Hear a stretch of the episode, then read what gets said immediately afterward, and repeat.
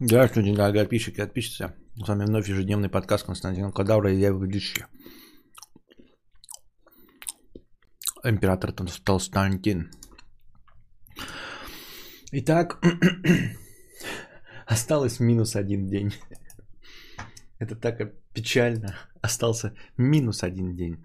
Я вспомнил, почему я а, привязал такие даты, почему счетчик там один день, два, три, туда и сюда. А, в чем был смысл? А, ну, типа, цена-то увеличивается с 1 марта, да? Ну, то есть мне есть смета, она по ценнику до 1 марта.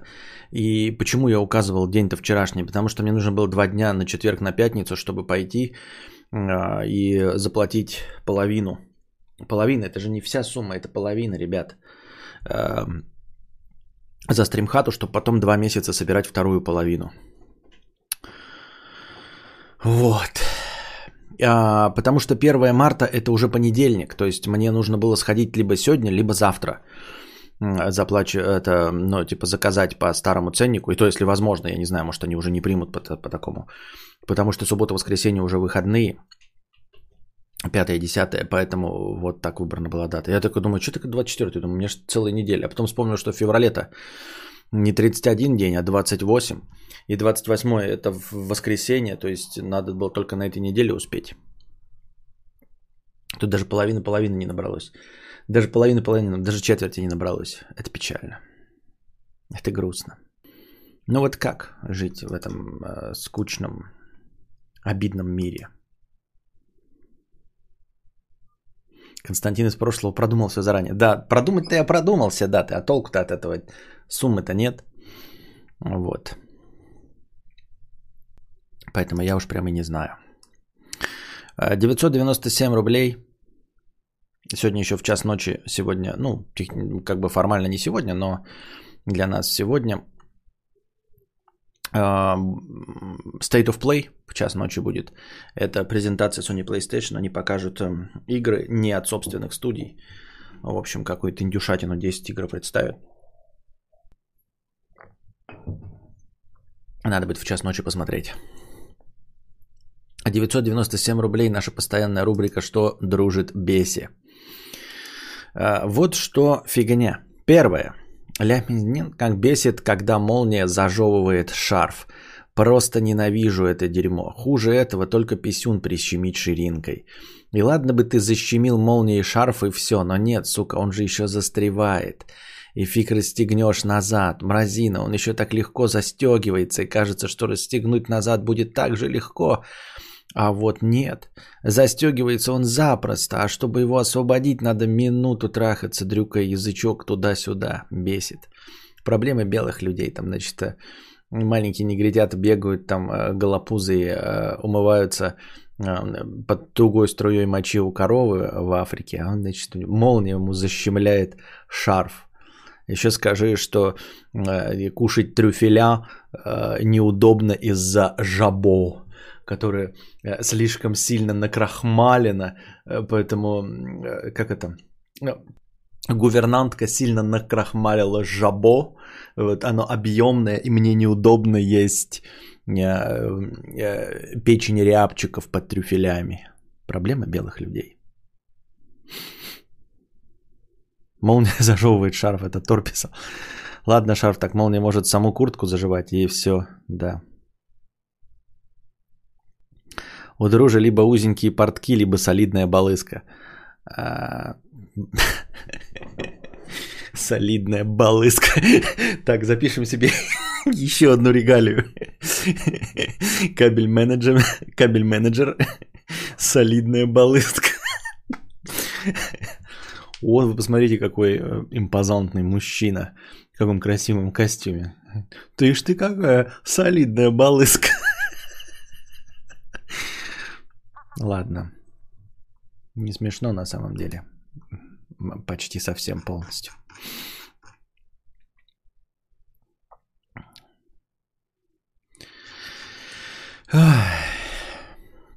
Так, ну чем я там?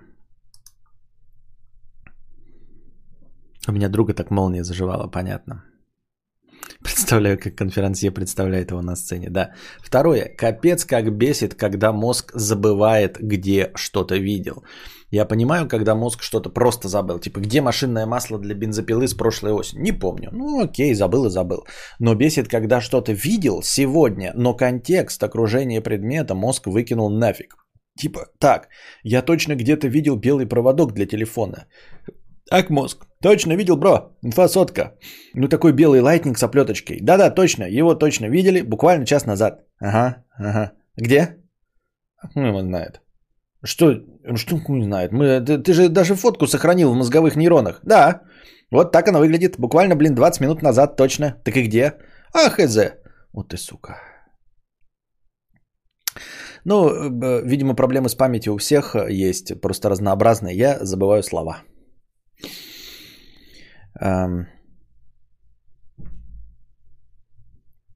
Третье. Бесит, а точнее даже не бесит, а вызывает непонимание, когда мне говорят, что я должен воздействовать, оказать влияние на что-то.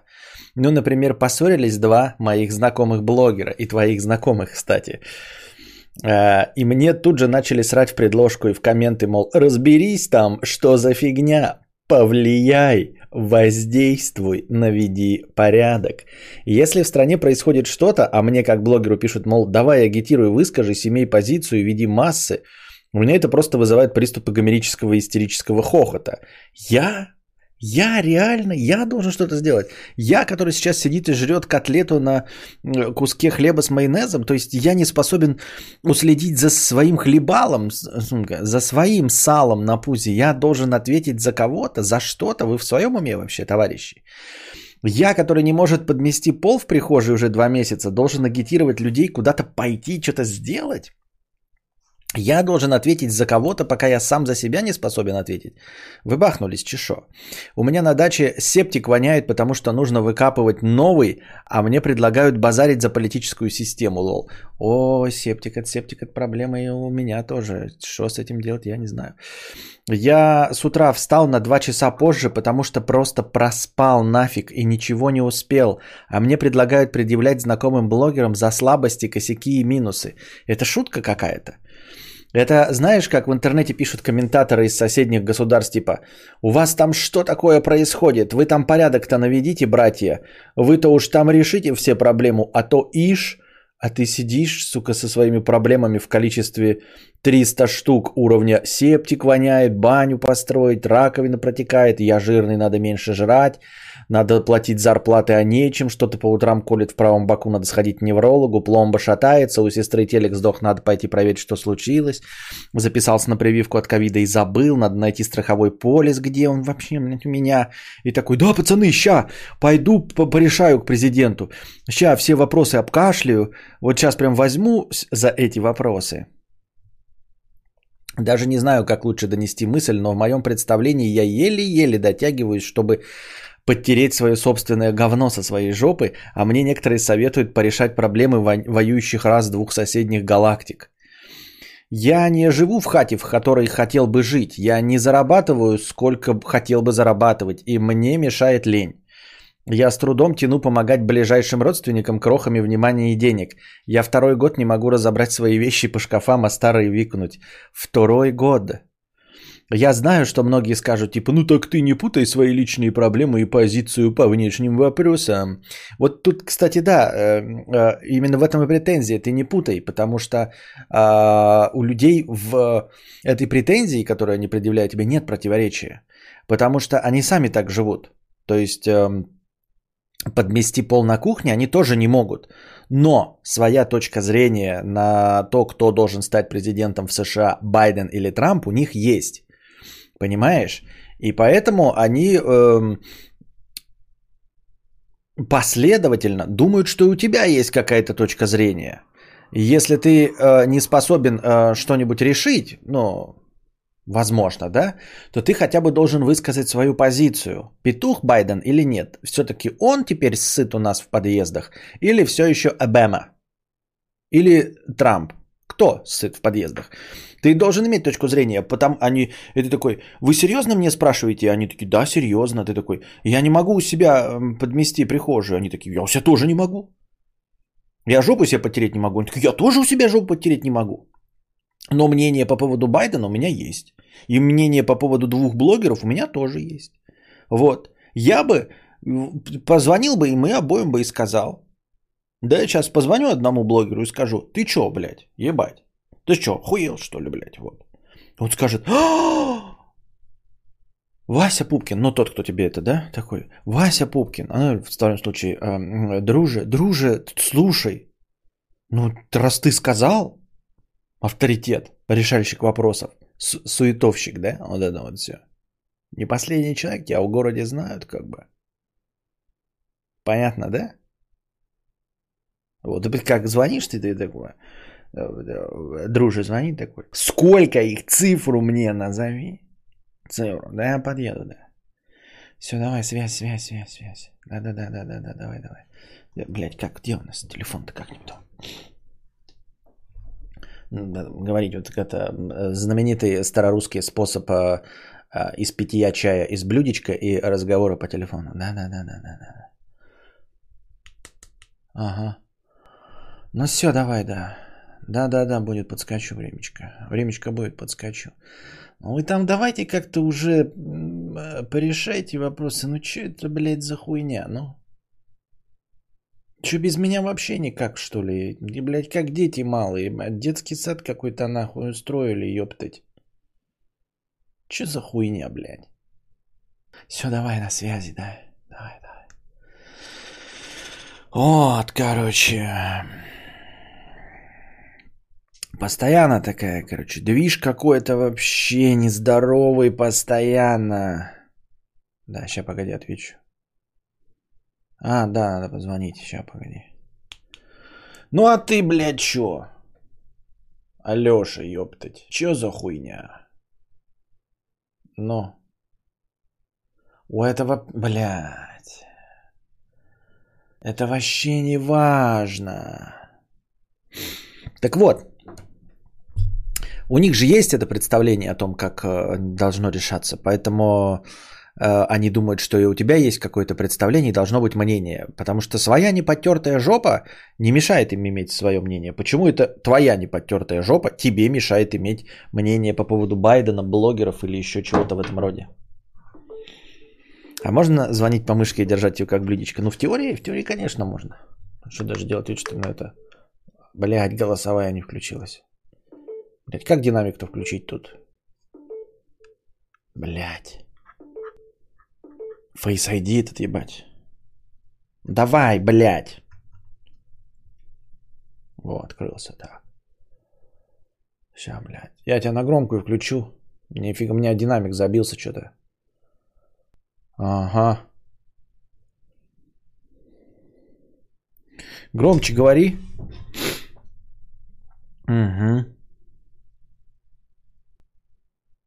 Ладно, давай. Сейчас времени нет. Я тебя потом наберу. У тебя те же цифры, да? Да, да я вижу, что те же, блядь, это же современный телефон, даже если бы и не те же, определитель есть. Но как бы я не могу не спросить, у тебя те же цифры? Хорошо, что ты сказал, что те же, потому что я и так вижу, что они те же. У меня и номер определился твой. 18 лет уже не меняется, блядь, с твоего кнопочного телефона. Но все равно, все равно. Я подскочу, порешаем вопросики. У меня есть один человечек. Вот. Ну да, да, давай, связь, связь. Да, связь. Да, давай, давай. Ага. Вот, короче, видите, как вы видите, можно и по мышке звонить легко и просто, без всего вот этого. Телефон даже не обязательно, по мышке тоже легко справляемся. Так. Сейчас никто уже по проводным мышкам не звонит. Так.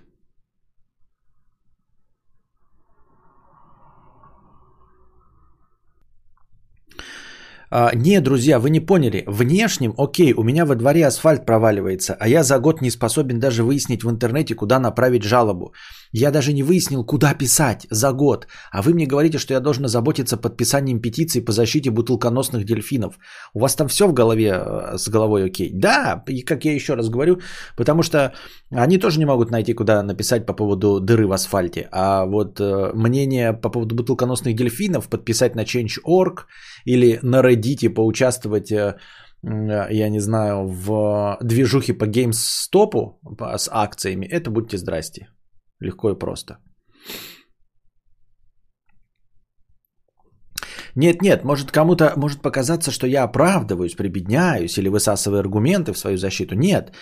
Те, кто что-то делают, я вам завидую, потому что мой кружок ответственности и способности порешать даже не дотягивает до двора, до которого от клавиатуры, на которой я сейчас печатаю, типа 10 метров. Но, судя по мнению людей в интернете, в моей сфере ответственности должны быть митинги в Беларуси и голодающие дети в Уганде. Поэтому, когда мне говорят, друже, там два блогера ссорятся, ты им пригрози, образуй. Мне хочется спросить, вы троллите или реально такие это, особенные? Как в ТикТоке мимасик. Вы что, совсем тупые? Но это же э, этот... Мистер Фриман. Э, Гордон Фриман, нет. Мистер Фриман. Да. И чем старше я становлюсь, тем хуже в кавычках. Тем больше мне лет, чем больше, чем больше мне лет, тем я дальше себя ощущаю пояснение за что-то кому-то. И это отвечание за какие-то события. Еще в 20-25 лет я бы мог что-то пояснить за митинги, например. Осуждаю, осуждаю. А, или на серьезке попытаться кому-то пояснить, что курить это плохо, или что человек как-то не так ведет свою жизнь. А сейчас я даже чужого ребенка на руках по возможности держать не хочу. Нафиг мне такая ответственность? Выроню еще, нафиг надо? И нет, опять же отвечаю за логичную предъяву. Ты просто бежишь от ответственности. Нет, не бегу, я просто все более трезво оцениваю то, что я могу потянуть в виде ответственности. Осознаю, что почти ничего не могу. Почти ничего не могу подтянуть, даже себя с трудом. И да, я завидую тем, кто настолько ресурсен, ответственен, силен, умен и отважен, чтобы распространить свое влияние на кого-то. Я бы еще тут добавил, что Дело даже не в том, что ты, э, ну, типа, не способен, не ты конкретно а вообще, да, там я не способен, а в том, что ты начинаешь рациональнее использовать время. Э, э, и это приходит не потому, что мы такие мудрые с возрастом, а, видимо, просто в силу того, что ты э, долго живешь и запариваешься. Ну, то есть, с одной стороны, это невозможно без долгого житья, но, но с другой стороны, это не мудрость, пришедшая с годами. Это опыт горький, пришедшие с тем, что ты долго живешь. Вот. То есть ты э, вот 15-20 лет находишься в состоянии взрослого человека, да, ну, примерно а, с выезда от родителей, да, например, с 20 лет. Вот. И за эти 15 лет ты такой понимаешь, что, ну, целесообразнее, не потому что ты безвольный, бессильный, да, а как-то целесообразнее решать э, задачи, которые под силу, ну, и которые рационально было бы решить в твоем положении. То есть, если у тебя э, есть 20 тысяч рублей, да, то и, например, ты работаешь каждый день, то логичнее было бы в выходные свои, субботу, воскресенье на 20 тысяч рублей, я не знаю, отремонтировать лестницу у себя там дома, да, или поклеить обои, вместо того, чтобы эм, какую-то политическую активность вести. У тебя и денег на нее нет, да? И как бы у тебя есть 20 тысяч и нехватка времени. И ты такой, от чего моя жизнь заметнее станет лучше? От того, что я буду бегать по э, инстанциям и искать, кто должен заделать яму, это, конечно, хорошо. Да, яму заделать всем бы не помешало, кто-то должен это делать, это все понятно. Но вот я 5 дней проработал с понедельника по пятницу, у меня два выходных, суббота и воскресенье, у меня 20 тысяч рублей. И обои не поклеены. За 20 тысяч рублей я могу четко поклеить все обои, у меня будет абсолютно новая комната с новыми обоями. Или я могу попытаться в выходные добиться до какого-то чиновника, чтобы поговорить с ним по поводу дыры в асфальте. С одной стороны, так никто не делает, и поэтому дыра в асфальте два года и стоит. Но с другой стороны, все-таки рациональнее потратить свой выходной 20 тысяч на обои у себя дома. Как-то так это Может быть, это какое-то упадничество, но, э, ну, потому что кто-то же должен обязательно писать эту заявку, да. Но, возможно, когда-то попадется лучший момент. Возможно, будет неделя выходных, когда ты сможешь. Или, например, у тебя возникли какие-то проблемы, э, я не знаю, с пере планировкой в квартире, да, то есть ты хочешь там стены снести, что-то сделать, и тебе все равно нужно идти там в городское управление. И ты такой, вот, заодно и напишу э, заяву на э, ремонт дыры в асфальте. Вот, ты просто рационально начинаешь использовать свое время. Потому что в 20 лет на самом-то деле у тебя не больше сил, и ты не дурачок, который во что-то верит, а у тебя нет опыта. Ты просто распаляешься на те занятия, которые тебе кажутся э, принесут какую-то пользу.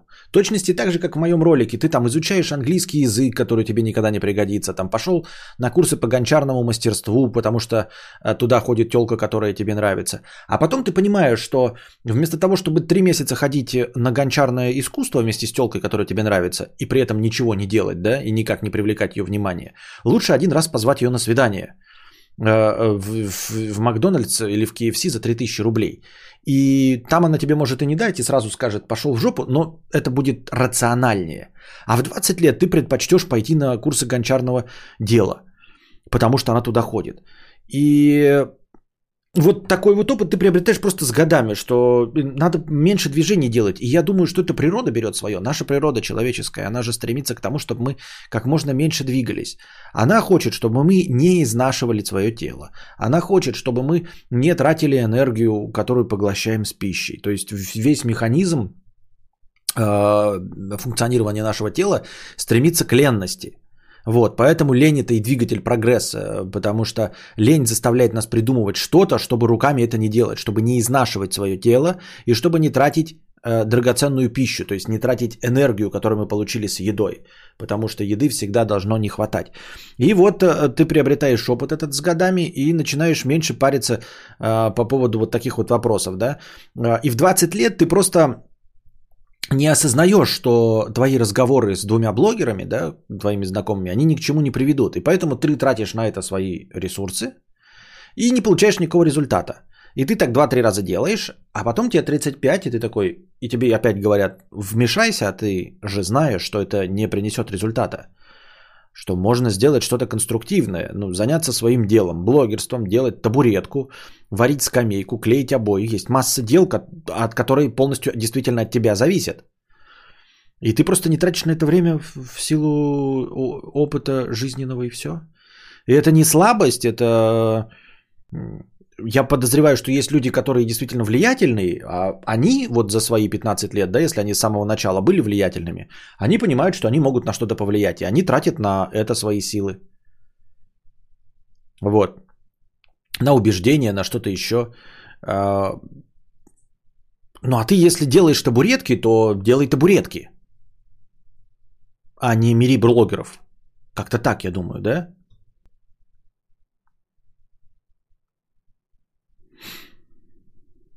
В шапке стоит кинобред. Блин, натуре это что такое за фигня у нас тут? Так. Я завидую тем, кто настолько без страха и упрека, чтобы быть смотрящим, к которому прислушиваются и за кем идут. Я завидую тем, кто настолько обустроил свою жизнь, семью, финансы, окружение и здоровье, что способен, например, уже пояснять за политику или за жизнь других. Но я говорю, нет, политика это другое. Политика это немножко не тот вопрос, мне так кажется, потому что политика это, это просто как общая тема для разговора. То есть, когда тебя спрашивают о политике, это как э, поинтересоваться у тебя, а, что ты думаешь по чемпионату мира по футболу.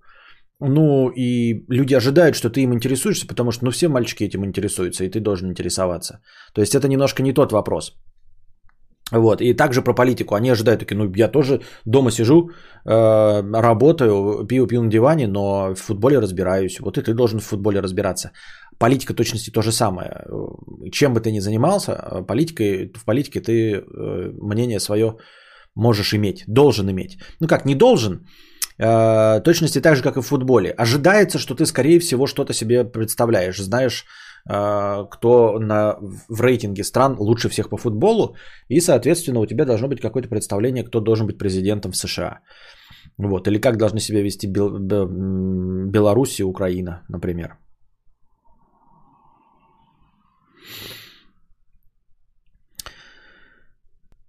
А я, например, иду вчера домой, все снегом завалено, и прямо передо мной, прямо на тротуар припарковывается лансер около магазинчика, так что обойдешь только боком. И я думаю, блядь, вот черт сахатый, надо ему предъявить. А потом подумал, я мастер слова? Нет. Мастер разговорного жанра Шура Каретный Роман Трахтенберг Мистер Стендапер? Нет. Я мастер спорта по какому-то боевому виду искусства? Нет. Ну хорошо. Может дойдет до драки. У меня на быстром наборе есть юрист? Нет. Ну и чё? Кому я собрался предъявлять и что? И пошел я домой картошку жарить. Доктрина Моргана, блядь. Ну вот, да. Ну, по сути дела, да. По большей части, вот если идет э, Маза вступить в конфликт, то тоже вот думаю, я как бы редко с таким сталкиваюсь, но такой думаешь, ну что ты можешь вот сделать? Закон не на твоей стороне никак. Просто. Ну, есть вот эти вот сфотографировать, да, отправить, вот это да, есть. Но если у тебя стоит приложение, и ты готов, и ты уже это делал. А так вот ты с этим не сталкиваешься, живешь себе в деревне, ну вот один раз пошел, и стоит на тротуаре, значит, какой-то там э, лансер или джип. И такое ставить вот это приложение, тратиться, а все остальное действительно Сможешь ты убедить? Я не смогу тоже убедить. Я мастер разговорного жанра в подкасте, где со мной никто не спорит, где у меня лояльная аудитория, которой нравится, как я рассказываю. Я умею рассказывать лекции по Лего. Это не значит, что я могу спорить э, с быдлом, которое ставит машину на тротуар, правильно? Вот. Я не буду отставить свою позицию, я буду так же бегать и мекать, как абсолютно неподготовленный человек. Драться я могу? Нет, не могу. А даже если не повезет победить в драке, я потом это в суде отстаю свою правоту? Нет, не отстаю. Вот. Эм, на меня никто не нападал, я сам наехал. И что? Ну вот и что? Ну и ничего.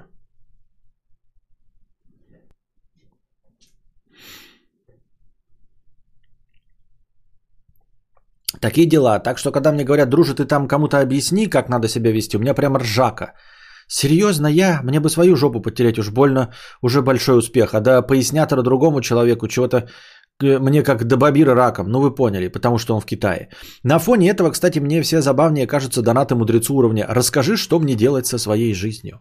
Расскажи, как построить отношения. Расскажи, стоит ли мне поступать на врача и переезжать в другой город. А мудрец такой сидит, не может решить, как ему до будущей стримхаты кабель кидануть.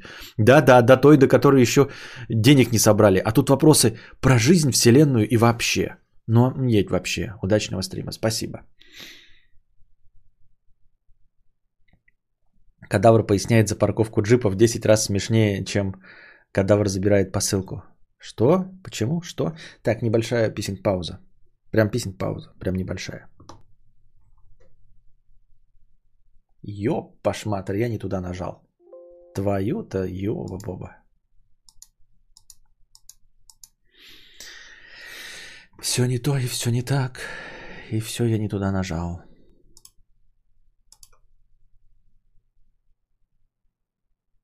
Да, нормально, нормально.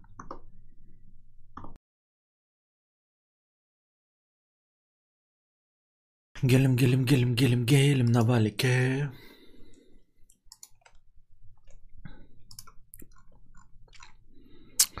Ты торчанин? 350 рублей. Добрый вечер, Костя и чат. Открывайте форточку, у меня возникла проблема. Если точнее, то она была уже давно, но осознал я ее только сейчас. У меня синдром незрелой личности. Чувствую себя ребенком, но при этом мне 19. Может быть, ты или чат направите меня в решение этой проблемы?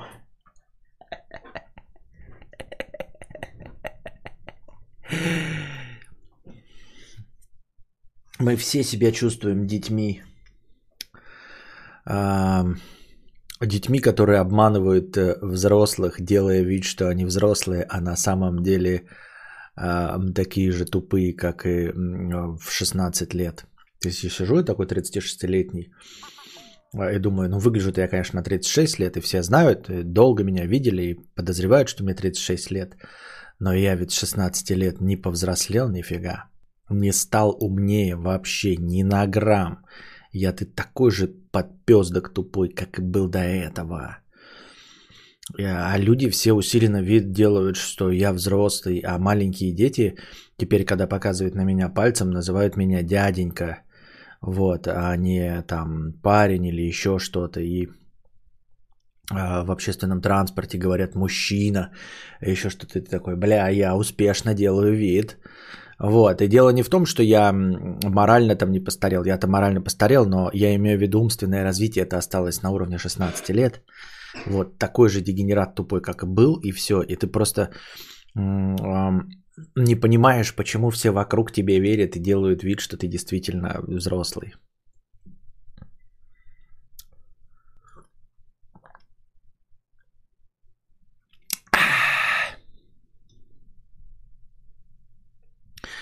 Сын Бонзакуры, 50 рублей с покрытием комиссии. Ал Борисовна, вам все шутки Макса нравятся? Нет, от некоторых аж в уши вянут. Спаниеля? Типа того.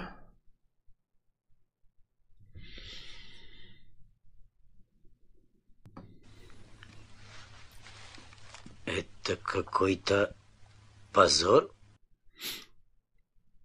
Так. Так. Так. Это я просто у меня тут на, на, навалены донаты на беговой, на игровой, фиг пойми.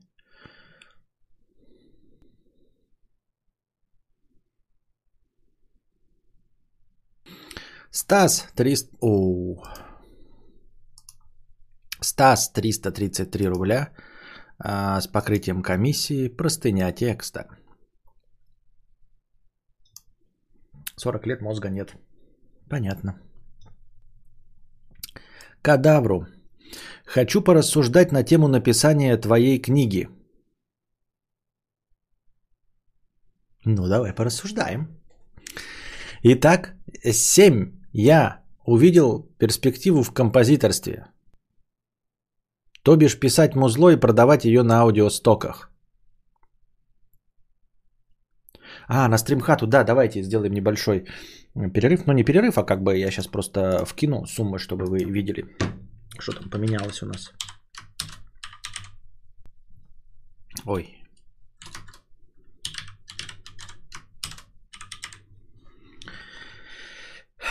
Я сегодня просто еще не обновлял сумму, поэтому вам может показаться, что...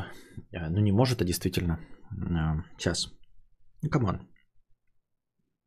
Так, история. Угу.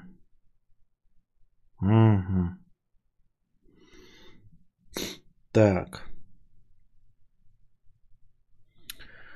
Значит, добавляем сумму 200, баснословные 80 рублей.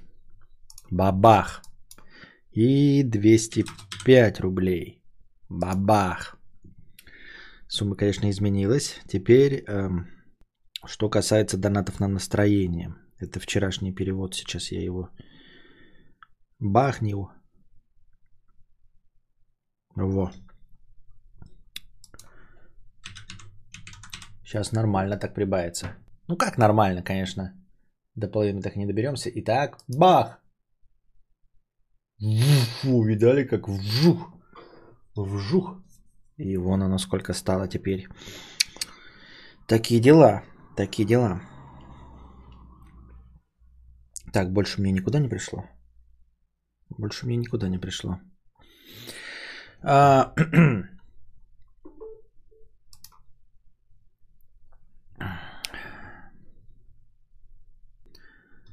Почти половина, почти половина, да. Почти половина, только заплатить надо завтра всю сумму. Ну вот это вот. До сих пор. Итак, я увидел перспективу в композиторстве, то бишь писать музло и продавать ее на аудиостоках. Если очень коротко, то спустя долгие ночи без сна я освоил кое-какой навык и начал уже подымать бабло равносильное зарплате на интернет-компанию. Уволился. Сейчас в мои 35, спустя 7 лет с тех пор, могу вполне назвать себя успешным композитором. А, пишу музыку на те же аудиостоки, в трейлер-лейблы и еще кое-куда. Но ближе к сути. Имея норм опыт, иногда очень сложно сесть и написать что-то реально стоящее. Иногда, так сказать, прет, и трек пишется за несколько дней. А иногда приходится делать самому себе отпуск и прокрастинировать неделю за сериалами с чаем и семечками.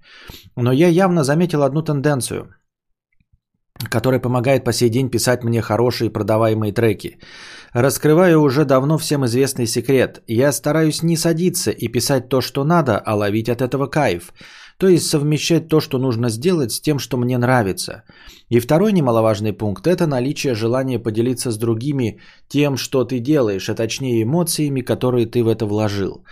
Нет, конечно, имея дедушку олигарха, я бы писал музыку раз в 10 реже, чем сейчас, но точно писал бы, чтобы делиться внутренним состоянием с теми, кого я даже не знаю.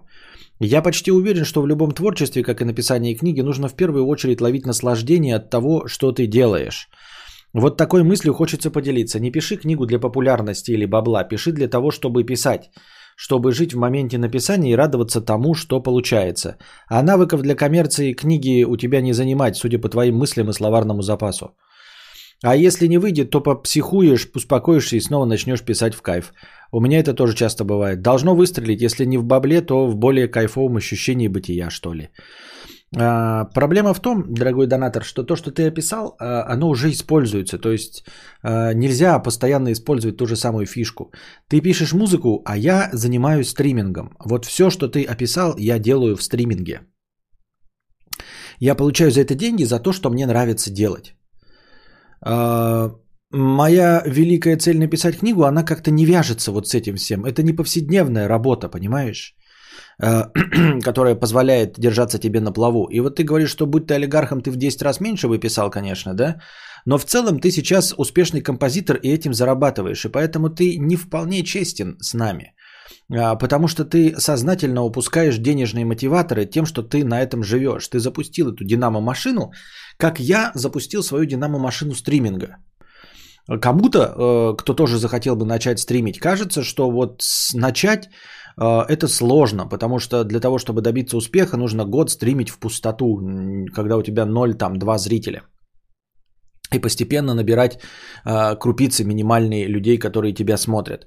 Вот, и им точности также кажется это сложным, как мне написать книгу.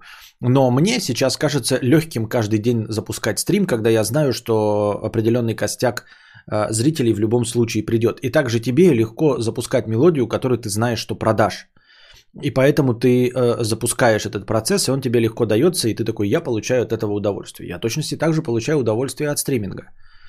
Но книга это с нуля. Вот сейчас тебе 35. Давай ты займешься чем-то абсолютно новым в 35 а, который потребует точности таких же э, ресурсных вложений, как начало занятия музыкой. Вот. А что мне 260 зрителей? Почему все хуже и хуже-то становится? Я не пойму. Я начал в 10 вечера. Стандартный рабочий день. Где все зрители? Почему 260 человек? Почему так мало? Я почему постоянно теряю зрителей-то? Я понять не могу. Что происходит? Главное, что те, кто остается и те, кто пишут донаты, постоянно меня хвалят, говорят, что хорошо, интересно. В комментах э, пишут отличные лекции, э, все хвалят за стримы, за подкасты, которые идут каждый день. Вроде вы тут пишете, вам все нравится, а зрителей все меньше и меньше каждый раз становится. Каждый раз все меньше и меньше. Что вообще происходит? Это я тот чувак, который скидывал тебе в личку мою версию музла с танцующим кадавром в оркестр варианте. Удачи и всего самого крутого. Спасибо. Предыдущая простыня текста э, втискался в два символов, и начало имеется в виду 7 лет назад. Да понятно, понятно, что 7 лет назад. Там и так понятно. Даже без этого слова. Спасибо за простыню текста. Вот. Э, ну и, собственно, вот.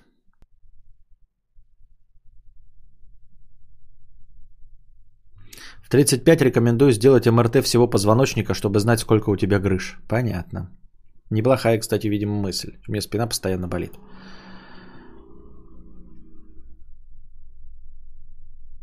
Вот я как бы тут, э, потому что в 10, и Сен Банзакура тоже тут, потому что в 10. Вы здесь, а и вас очень мало.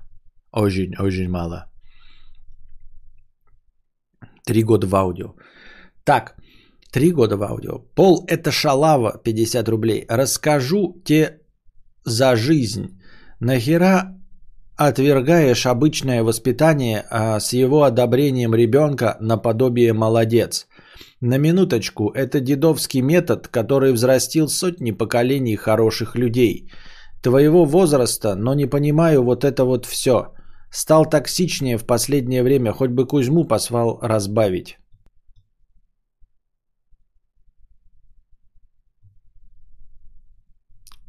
Понятно. А я не считаю, что дедовский метод взрастил хороших людей. Вот, я вижу, что, что вокруг и к чему вот люди, взращенные на методе молодец, а, ну вот, вот как, как, как люди, которых воспитывали словом молодец, они построили вот это вот все. Вот то, как оно здесь сейчас, это все люди, которым говорили молодец. Мне хочется посмотреть на другой вариант. На то, что сделают люди, которым не говорили молодец.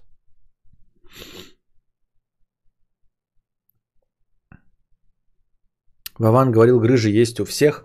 Если не болит, значит грыжа удачная. Понятно.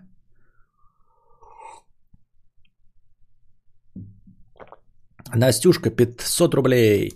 Про вакцину. Борьба на руках – это была метафора про секс с тёлкой, если мне память не изменяет. Хэштег стримхата. Да понятное дело, что мы помним, что борьба на руках мы так и используем в этом значении, как в значении заняться сексом.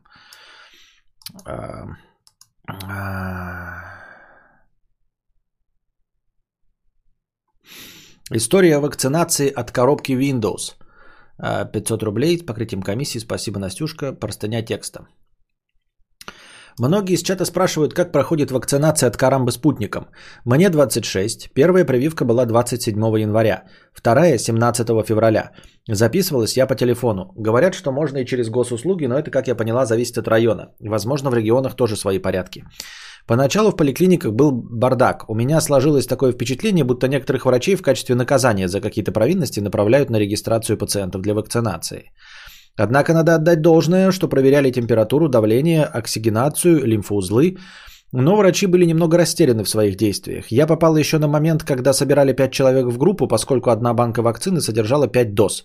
Естественно, все это занимало примерно полтора часа. После первой прививки к вечеру у меня поднялась температура 37,5 и была сильная слабость. Э, можно пить терафлю, парацетамол и тому подобное. Весь следующий день я проспала дома с аналогичной температурой, слабостью и очень сильной болью в руке. А еще через день температуры как не бывало. Рука болела еще неделю. Вторая прививка прошла очень просто. В поликлинике я была ровно 20 минут, небольшая слабость без температуры к вечеру и никакой боли в руке. Думаю, сейчас весь этот процесс занимает немного меньше времени, так как теперь нет необходимости собирать 5 человек. Антитела я еще не проверяла, так как еще рано. По расчету хороший титр должен появиться после 8 марта. Из опыта моих приятелей могу сказать, что старшее поколение переживает вакцинацию легче. Пока мне сложно сказать, с чем это связано. Возможно, воспалительные процессы идут немного медленнее. Два моих приятеля делали еще в новогодние праздники, им в районе 30 лет, и у обоих есть антитела. На прошлой неделе еще два моих друга сделали прививку, у парня воспалились лимфоузлы, у девушки была температура, также сутки. По поводу эпи... эпивак короны. У меня Биг Босс, и он не очень э, доверяет этой вакцине, так как знает людей, которые ее делали. А, он не говорил, что именно ему не нравится в их работе или лично в них, но звучало как-то неодобрительно. Плюс недавно читал статью, говорит, что эффективность эпивака ниже, чем у спутника. Я не читал, но так как мне пофигу. Сам он записался в очередь на спутник. Вот такие дела. Понятно. Спасибо, что держишь нас в курсе. Вот. Я тоже думаю над этим. Но там говорят, что если ты типа переболел, то тебе не ставят. Что-то типа того, что-то типа у тебя есть уже эти антитела. Поэтому надо сначала пойти сдавать на антитела. Если антитела есть, то тебе типа не ставят. Ребята, которые недовольны, посмотрите стримы, которые были года три назад. Вот там была токсичность, она текла и капала. А сейчас все очень мягко, приятно, тепло, влажно, грех жаловаться. Антитела разве не на три месяца? Но я не знаю.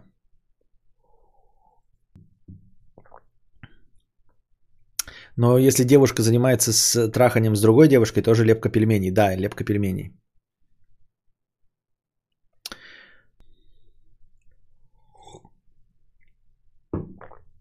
Так. Шлюндрисько. 300 рублей. Шлюндрисько. 300 рублей. Простыня текста. Я эту простыню уже про себя прочитал. Она вроде бы неплохим языком написана. Я вслух не пробовал, но, по-моему, очень неплохим языком. Есть два вида 40-летних стариков.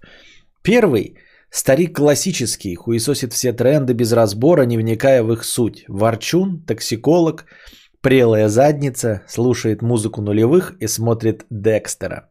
Второй – старик, бодрящийся до хруста в суставах, подхватывает все тренды подряд, как массовик-затейник в отеле Анталии. На таких я насмотрелся в детстве. Бывало, угораешь со своими, жжешь пенопласт там или ебашишь в казаки-разбойники на весь лук до вечерней зари на жопу. И тут подходит мужичок и начинает клеить, клеиться в ваши игры, намекая, что он и сам еще ого-го. Мне сверстники скучны, я душою юн, как и вы. Ох, и затею я вам придумал. Но пойми, дядя, мы убежали в луга от таких, как ты. Мы здесь создали королевство пиздюшачьей удали, чтобы избавиться от сутулых и больших.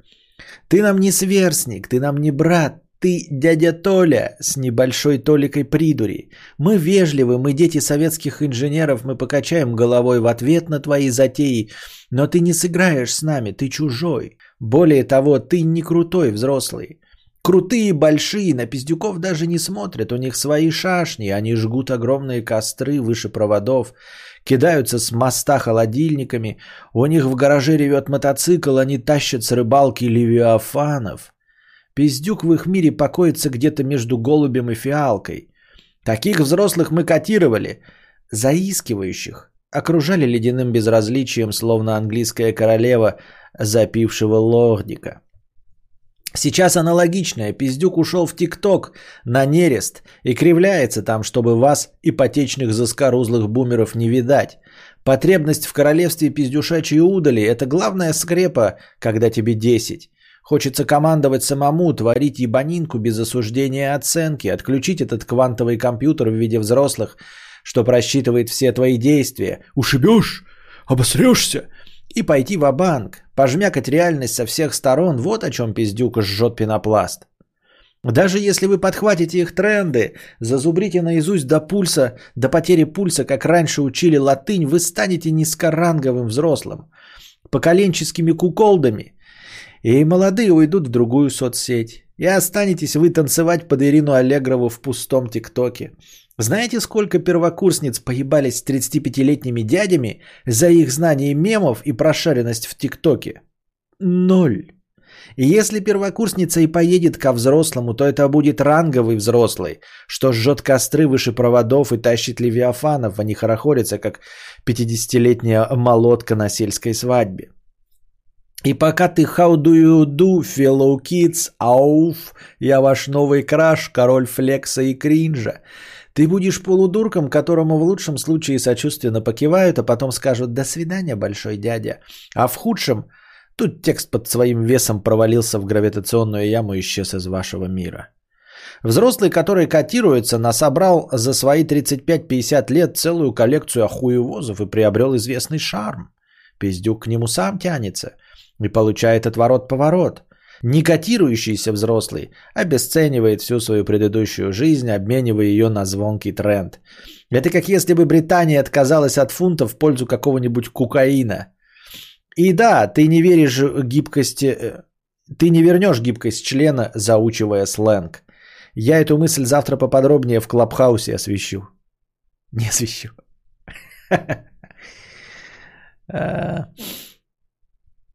Вот такие дела. Такая интересная мысль. А, хорошо написано, мне понравилось. Я просто только не понял, э, и вот эти намеки про 35 лет, это вот этот, э, как это, возрастенческий кукол, это я? Это все про меня? Второй вот молодящийся старик. А, ну, в общем, если про меня, то да хуй бы. Хуй бы. Да. А если не про меня, то и хуй бы. Я так думаю, мне так кажется.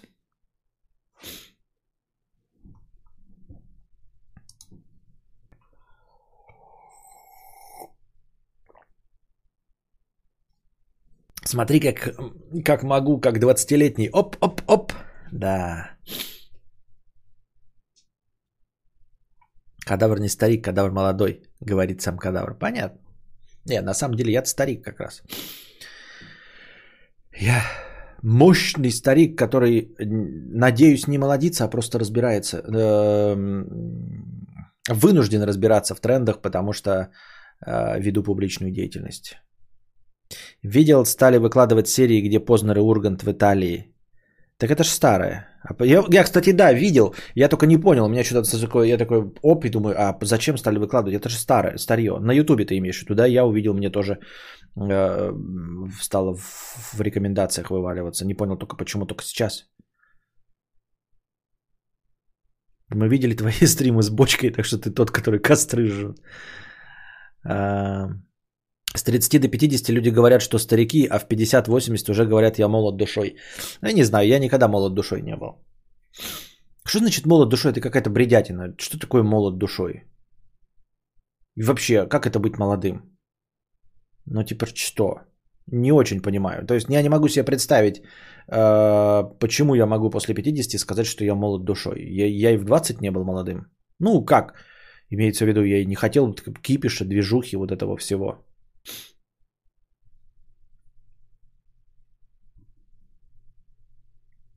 У меня оба друга деды с 15 лет. Да. Вадим З, 250 рублей. Ничего не смотрел, кроме довода, но очень интересно в поддержку кинобреда. Спасибо. А, да, а, да, а, да. А, да. Нет, это не тот донат. Крипто спасибо, тысяча рублей. Большое спасибо тебе, кадавр, за то, что ты вывел, точнее твой друг, все биткоины и эфиры. Благодаря тебе вымышленный я в вымышленной вселенной вывел 100 тысяч долларов. Спасибо тебе. Когда-то я не продал их за 3 тысячи. Это просто мои фантазии, но все равно спасибо. Почему бы в этом фантазийном мире тебе фантазийному с этих 100 тысяч долларов ну ладно вообще, на самом деле. Поздравляю тебя, твоего фантазийного, что ты не вывел и смог вывести тысячи дойлеров. Звучит правдеподобно. Я в это верю.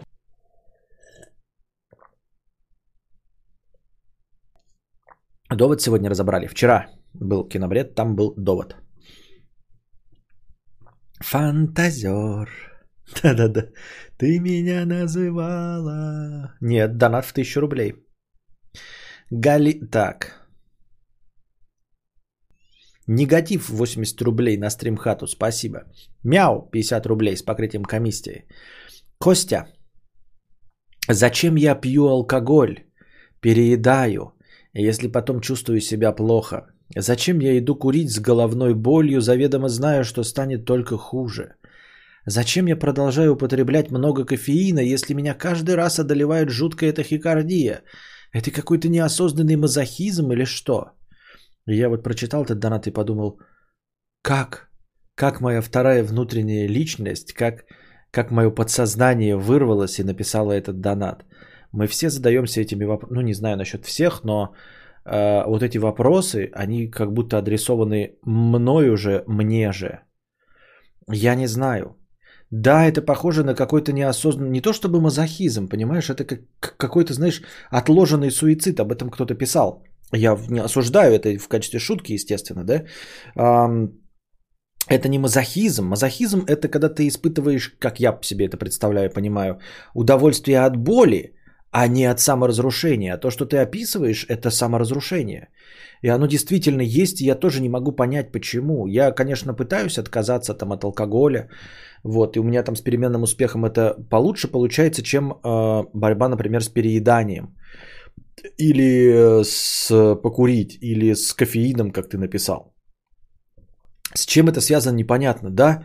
Это какое-то, видимо, э, подсознательно нужно к психологу идти и выяснять, почему мы хотим себя разрушить почему мы сокращаем. Нет, я, конечно, тоже доставлю себе прогулы на кладбище и думаю, как можно поскорее. Но мне кажется, что... Ну, как-то это прям совсем очевидно.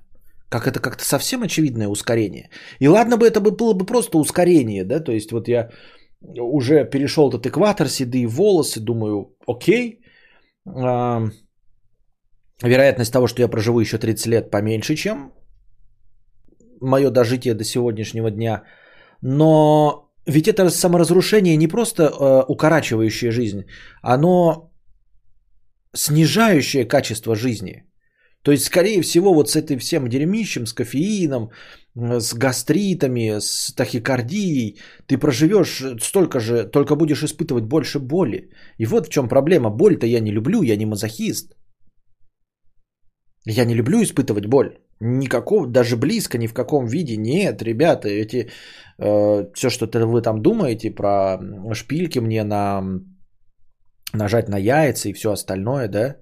Нет, ребят, нет, я этого не люблю. Я, если бы саморазрушение было такое, знаете, вот что-то там делаешь и уменьшаешь года своей жизни. Ну просто уменьшаешь, да? А ведь вот это вот э, весь неправильный образ жизни, он же может и не уменьшить года твоей жизни, он просто снизит качество твоего дожития. Не знаю почему. А, Константин, что удивительного в жизни происходило в последнее время, что вызвало чувство «Вау, ничего себе, а что так можно было?» а, Ты знаешь, это тоже очень интересный и грустный вопрос. А, потому что, естественно, я отвечу, что ничего такого «Вау, ничего себе, что так можно было» за последнее время не было – но если продолжать этот вопрос задавать до момента, а когда последний раз такое было, я не смогу такого вспомнить. Я реально не могу вспомнить, когда последний раз было такое, чтобы я такой, вау, ничего себе, а что так можно было? Ничего.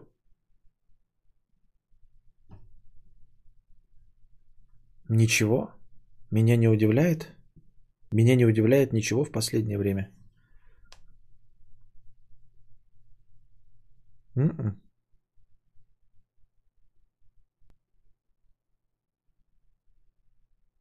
Mm-mm. Ничего.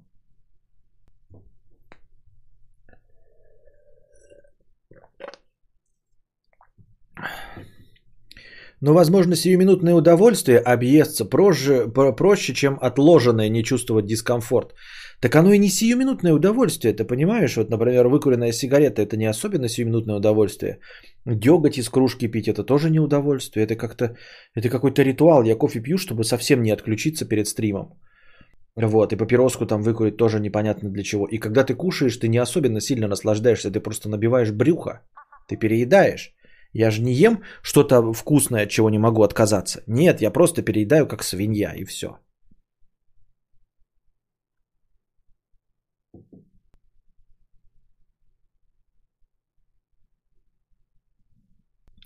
на твоих подкастах услышал гениальную мысль. Какая разница, что я, э, что я умру? Мне сейчас плохо. Накладывает определенный смысл на жизнь.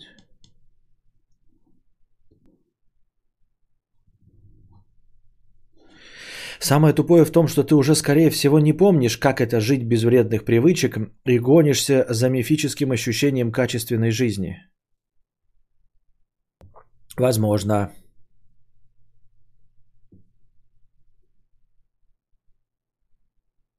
Уже, кстати, 330 человек подтягиваются кадаврианцы, понятно. Тугарин 100 рублей, дальше два значка, видимо, это на кинобред. Человек серьезный 50 рублей. Когда подкаст Кадавр? Цифру мне точную скажи, цифру. Попозже, попозже. Ничего не можем уже без тебя, понимаешь? Ничего. Ясно. Это я там ролик в Телеграме кидал. Это пародия на ролик, который я кинул в Телеграме. Накинем на стримхату 500 рублей с покрытием комиссии. Как жаль, что я не успеваю начать много зарабатывать до окончания сбора. А то бы накинул с будущих миллионов долларов соточку на стримхату. А пока денег нет, но вы держитесь там. Даст бог закину в будущем, но стримхату хочется как себе. Горение жопы в полный голос. Что может быть лучше? Действительно, что может быть лучше, чем горение жопы в полный голос? Даже в вчерашнем кинобреде, когда я про Супермена говорил, я кричал шепотом, а мог бы в полный голос. Просто интересный факт. На 2012 год состояние активов семьи э, Ротшильд составляет 2,7 триллиона долларов.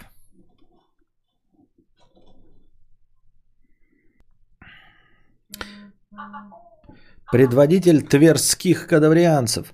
386 рублей. Доброго вечера, мудрец. Скромный вклад на стримхату. Будет выложена лекция про Пушкина и Дантеса. Хэштег Ауди, хэштег стримхатон. Да, будет. Да, будет. Вот, 300 рублей от Евгения. Давайте добавим эту сумму сразу. Ну, потому что она пришла на это. Спасибо за 300 рублей. Да, карточку напрямую. Спасибо. Спасибо, спасибо, спасибо, спасибо, спасибо, спасибо, спасибо, спасибо. Так. Ротшильды еще и живут до 100 лет, ага. Сердце тебе себе четыре раза пересаживают. Э, лекция про Пушкина и Дантеса будет перезалита, да. Ее надо просто найти, э, раз, отрезать и перезалить. Будет, будет. Иннокентий, 100 рублей. Поздравь меня, наконец-то выпустил игру, которую уже ненавижу. Вот что херня. Давно уже не чувствую заработок, как, как на себя деньги не трачу, все откладываю. Обещал в честь выпуска купить себе iPad. Игра заработала на него в первый же день. Но все равно, как же жалко денег, сука. А, Иннокентий, нужно себя перебороть. Нужно перебороть, потому что если ты, ну реально перебороть, я шутки не юмора, потому что иначе ты будешь просто складывать все в кубышку и через какое-то время потеряешь вкус в жизни. Э, и это не значит, что вкус в жизни это потреблятство. Просто ты откажешься от другого. Ты не только не купишь себе iPad, ты не поедешь э, греть в Турцию жопу, ты не позовешь э, женщину в кафе, ты не поедешь с кем-нибудь, эм, я не знаю, в путешествие по странам. Это все одно и то же. Если ты отказываешь себе в желании что-то купить, если ты заранее планировал, что купишь себе iPad, да, ты не должен думать о том, насколько iPad будет э, бессмысленной покупкой. Ты должен его купить, чтобы почувствовать, что ты делаешь это все не зря, что ты делаешь это для чего-то. Если ты сейчас не купишь iPad, то потом ты не пойдешь в кафе, как я уже сказал. Потом ты не купишь себе э, красивую одежду, потом ты не поведешь э, женщину в ресторацию. Потом ты не поедешь э, в заграницу. И у тебя будут просто накапливаться деньги, и ты будешь э, ходить нищим оборванцем, ну, внешне, да, будет все правильно, у тебя будут копиться циферки на счетах, но потом все сложнее и сложнее будет начать это тратить. И потом даже, э, когда ты, в принципе, будешь не против, да, то тебе сложнее будет все это э, э, увидеть. Ты будешь жлобом в глазах даже лиц противоположного пола, ты просто будешь жлобом. Понимаешь? Кем ты не являешься. То есть ты жлоб не потому, что ты там я не хочу помогать э, э, каким-нибудь там детдомовцам, а ты просто не сможешь начать тратить, потому что ты поймешь, что без этого можно жить. Но ты не поймешь, что без этого качество жизни будет гораздо ниже. Ты такой будешь думать, о, я не купил iPad, какой я молодец. И вот потом, когда ты через год будешь говорить, что ты несчастлив, у тебя есть деньги и не знаешь, а, как кайфануть, мы тебе будем говорить, купи iPad, и ты такой, да зачем? Я его год назад не купил, и все отлично. И переубедить тебя в том, что все отлично, мы не сможем. И ты будешь нам писать, почему же я э, ни от чего кайф не ловлю? Ты будешь нам писать, я ни от чего кайф не ловлю. А мы тебе будем говорить, так а ты же в прошлом году iPad не купил, хотя у тебя были деньги. Ну я же без него прекрасно живу. Но если прекрасно живешь, хуль ты жалуешься тогда? Хуль ты жалуешься, что не можешь получить ни от чего удовольствия? Почему ты жалуешься потом на игровую импотенцию? Почему ты жалуешься потом на то, что я деньги есть, но я не хочу автомобиль? Мне все говорят, а я такой умный, не покупаю автомобиль, потому что он мне не нужен. Да, не нужен, и iPad не нужен, и автомобиль не нужен. Но не приходи потом жаловаться, что тебя ничего не радует в этой жизни, потому что ты не умеешь радоваться. Потому что ты не можешь потратить э, деньги на какую-то пизделушку и охуительно по- получить от этого кайф. Тогда непонятно, зачем ты все это делаешь. Это...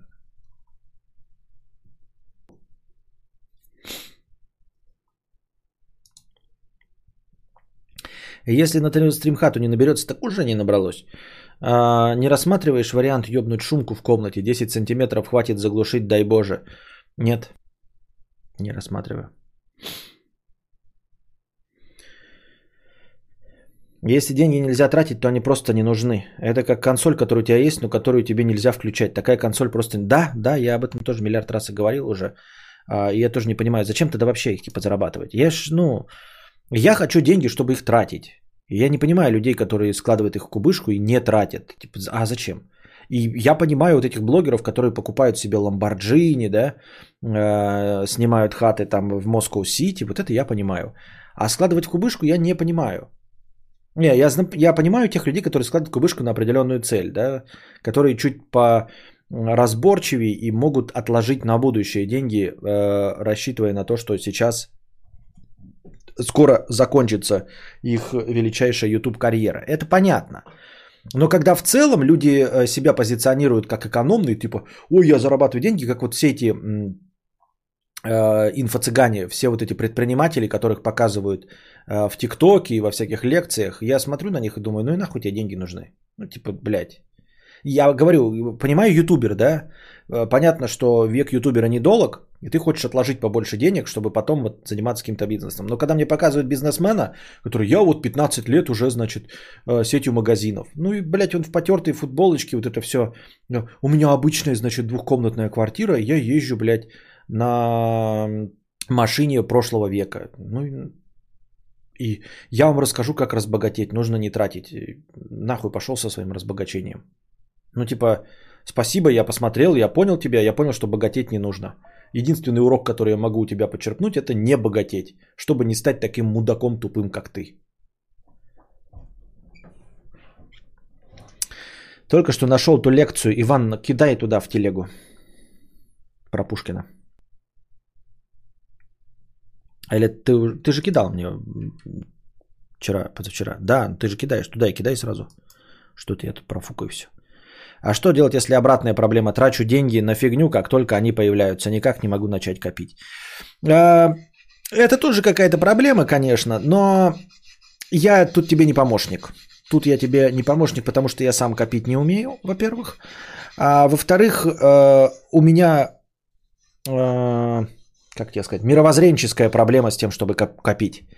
Я не коплю э, и радуюсь этому, понимаешь? То есть я не понимаю, зачем можно копить, находясь здесь и сейчас.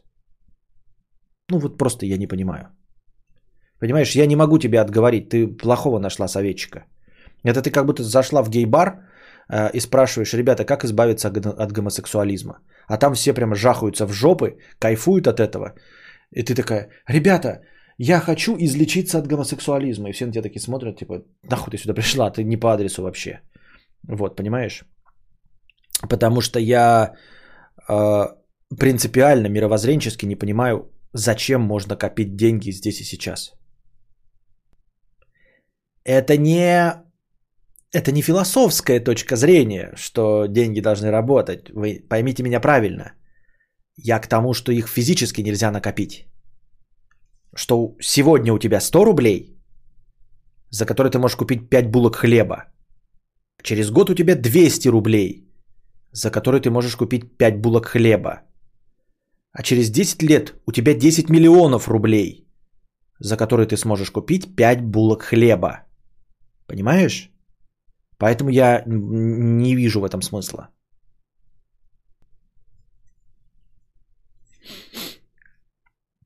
И я тебя не могу научить, э, э, не могу тебе сказать, откладывай деньги, потому что я в это сам не верю.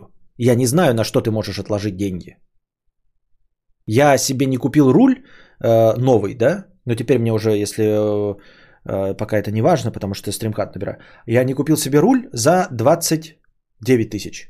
Сейчас он 33 стоит. Не купил руль, э, который хотел в ноябре. В ноябре он стоил 29. Везде, во всех магазинах. Сейчас он во всех сто, стоит 33. Или 32. Неважно, 32 или 33. Ты понимаешь, да? То есть э, за эти время, вот, например, у тебя было, ты такая копишь 15 э, тысяч, такая, вот подошла к 29, а она уже 33 стоит. Вот так же с моим стримхатой. Я приценивался первый раз, у меня вышло 398 тысяч. Я приценился сейчас, а, у меня вышло 455 тысяч. В, в июне я приценивался, было 398. То же самое мне пересчитали сейчас 455. В понедельник мне пересчитают, и это будет полмиллиона. На что копить?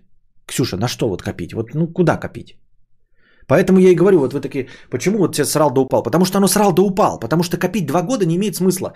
Мы будем бесконечно копить. Если мы будем не ставить вот эти даты, вот эти вот даты ставить не будем, да, то мы просто будем бесконечно копить на стримхату. Вот такие, мы же, мы, Константин, ты же сказал 398. Мы наберем 398, к этому времени она будет стоить 550. Мы будем докапливать до 550, а она к этому времени будет стоить 800. Понимаете? Процесс накопления, он медленнее, чем э, обесценивание. В этом вся мякотка.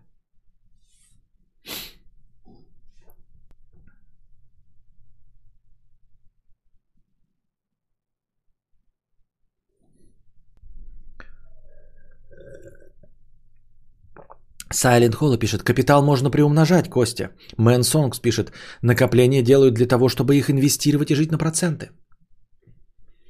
Ребята, я не верю в инвестирование. Инвестирование – это инфо-цыганство. Это кидалово, которое придумали. Это то же самое, что Форекс.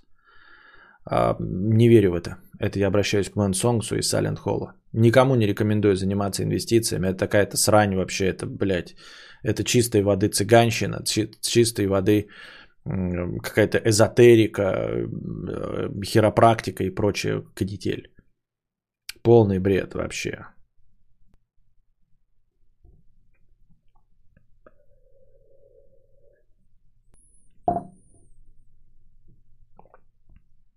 Сен Банзакура спрашивает, наверняка спрашивали, но почему не стал брать кредит? Хорошо, задам тебе э, понятный для тебя э, встречный вопрос. Я не, просто мне твой вопрос поражает воображение, да? Сен Банзакура, почему ты не пьешь воду? Почему ты не пьешь воду?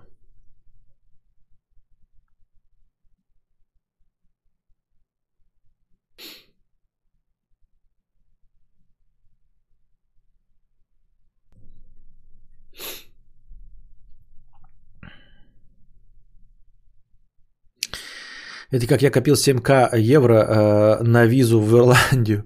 Вроде накопил в моменте, но рубль начал падать быстрее, и у меня уже не 7к евро. Да. Да.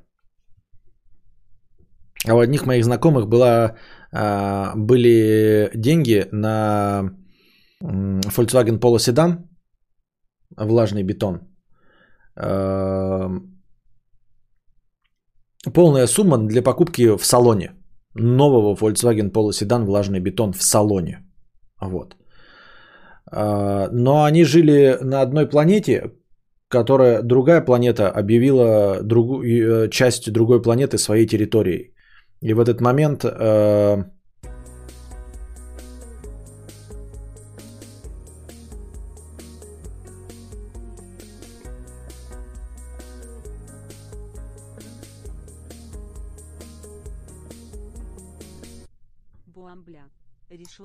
решетка на стрим хатан и простыня до кучи https двоеточие слэш слэш телегрэ.пх слэш короче блиет 0217.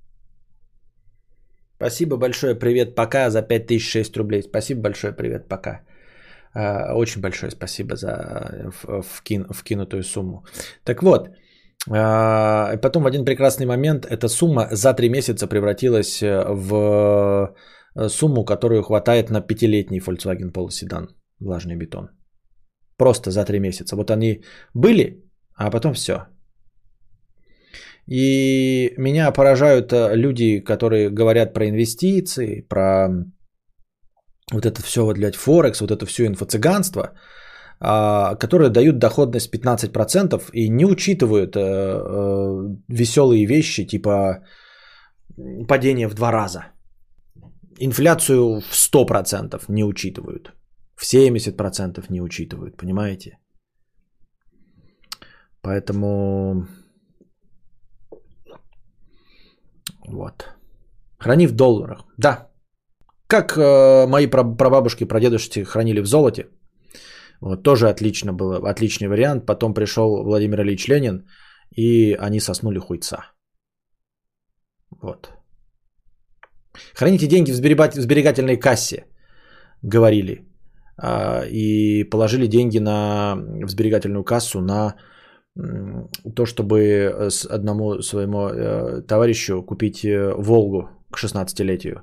Но к 16-летию он купил на эти деньги два сникерса. Что за хуйню вы несете, блядь? А какие накопления, а? Какие доллары, блядь? Вот.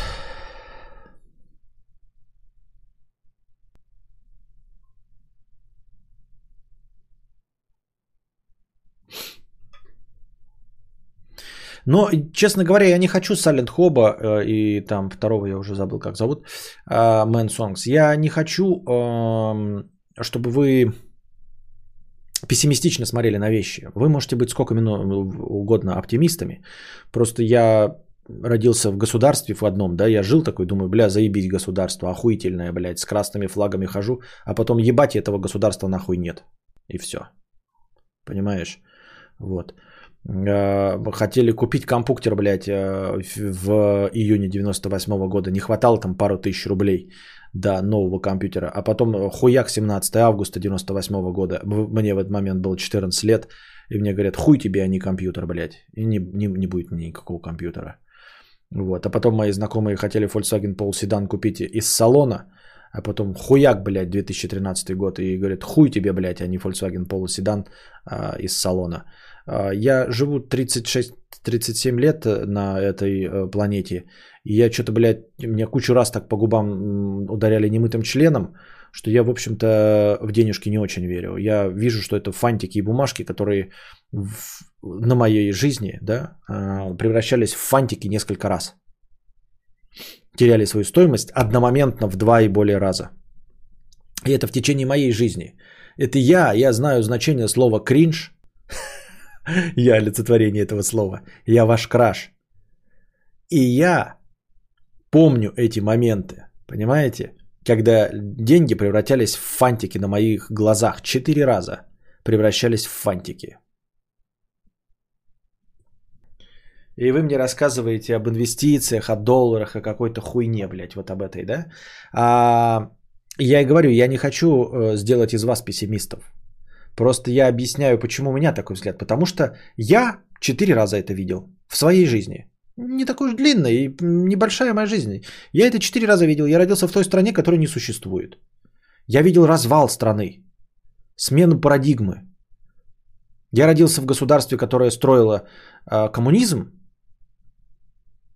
социализм с человеческим лицом. Вот. А сейчас живу в совершенно другом государстве. А того государства, в котором я родился, не существует. Вот. И денег тех нет, которые откладывали мне на Волгу. Поэтому, мне кажется, я как-то имею право для себя, ни в коем случае не для тебя, Сайлент Хоба, а для себя. Имею право не верить нахуй в эти бумажки.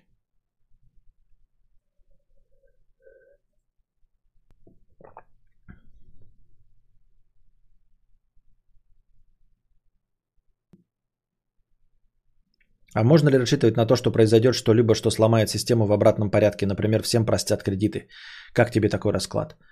А, здесь включается немножко другой опыт.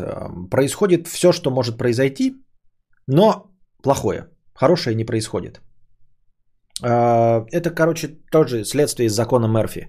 Вот а, если есть бутерброд с маслом, и ты его кинул, то он, скорее всего, упадет маслом вниз. Правильно? Вот. Если ты кинешь бутерброд хлеба вниз, есть ли вероятность, что он в полете перевернется и упадет маслом? Есть. А если ты кинешь маслом вниз, то он все равно упадет маслом вниз. То есть вероятность хорошего события, она крайне мала. Вот. Поэтому я на своем опыте, вот на, на опыте моих, моих 36 лет, происходили только плохие события. А события хорошие не происходили.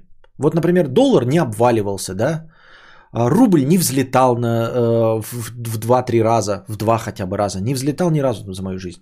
Падал в 2 раза, да. В тысячи раз падал. В тысячи раз. Но еще ни разу не взлетал. Вот. В 90 каком? 98 что ли году прошла деноминация. Убрали нолики. Просто, да? Напоминаю вам, что доллар сейчас стоит 75 тысяч рублей. Не 75 рублей, 75 а тысяч. Он потерял свои покупательские способности в 75 тысяч раз. Ну, в тысячу раз. Ну, я не знаю, сколько там, блядь, был курс доллара э, в 84 году, когда я родился. Вот. Он в тысячу раз потерял свои покупательской способности. Просто нолики убрали, но вы же не забывайте, что нолики-то существуют. Их вычеркнули, но они существуют.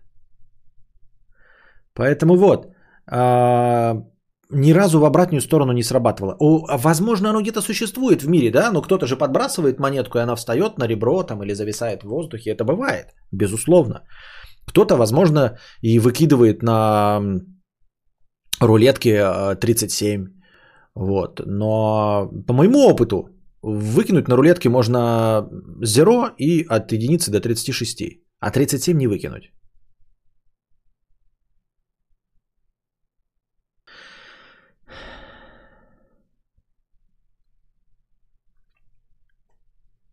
Что 0 существует? Не 0 я сказал, а 0.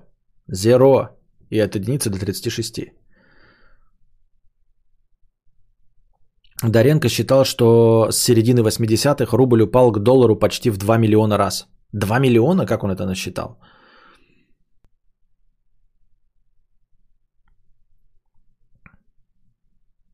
Пришел Ленин и дал крестьянам заводы. Разве это не хорошо? Ну, для крестьян.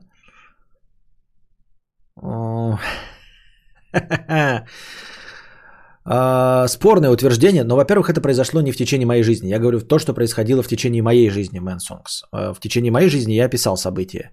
Ленин не приходил в течение моей жизни, это раз. А во-вторых, он дал крестьянам не заводы. Он заставил крестьян работать. И, и если мы говорим про крестьян конкретно, я не хочу придираться словам, я понимаю, о чем ты, да, но если мы попридираемся к словам, то у крестьян он забрал землю и заставил их работать на колхозы. Это рабочим он дал заводы, а у крестьян земли были отобраны.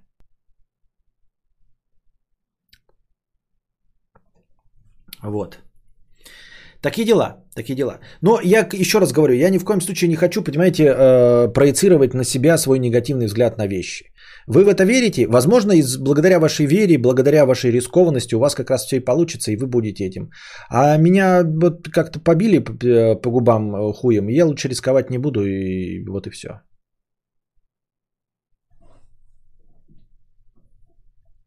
Видимо, Даренко не считал, не посчитал, а считал просто. Возможно. Каждый день про себя считал, начиная с 80-го года. 1, 2, 3, 4, 5, 6, 7, 8, 9, 2, до 2 миллионов дошел. Понятно.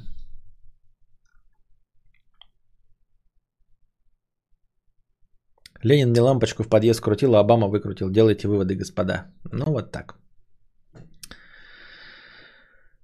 В чем риск заключается? Риск в накоплении. Риск в том, чтобы вообще иметь какие-то деньги. Риск заключается в накоплении денег, которые... Ну, то есть, вот у меня есть 50 тысяч рублей, да, и я могу на них купить э, плойку. Э, я не покупаю плойку, потому что думаю, что я смогу эти деньги потом как-то потратить. А потом через какое-то время э, обнаруживаю, что у меня денег на половину плойки. Потому что плойка уже стоит 100 тысяч.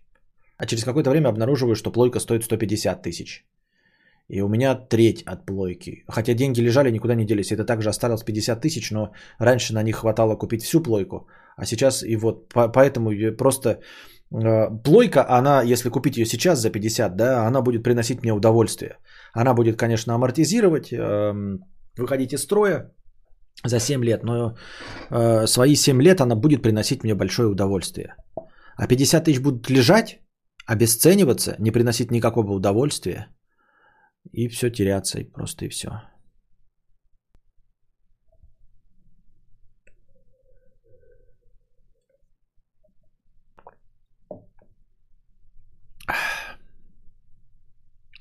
Не забирал он земли. Все произведенные ресурсы принадлежали рабочим. Хорошо, ребят. Хорошо. Честно говоря, мне бессмысленно об этом спорить. Я не живу в Советском Союзе и, надеюсь, не буду жить. Костя, ну твои примеры решают просто хранение денег в диверсифицированной валюте. А, евро, USD, юань. Э, ну, э, мои проблемы не решает никакие. Я для себя решил, я вкладываюсь в свою жизнь и все, а не в будущее. Слышал такие истории, что в дореволюционные годы мудрые помещики жарили крупу, чтобы не портилась, и закапывали в землю, чтобы большевики не поели. Может, гречу прикупить, а? Ну, да, Великолепный план, Уолтер.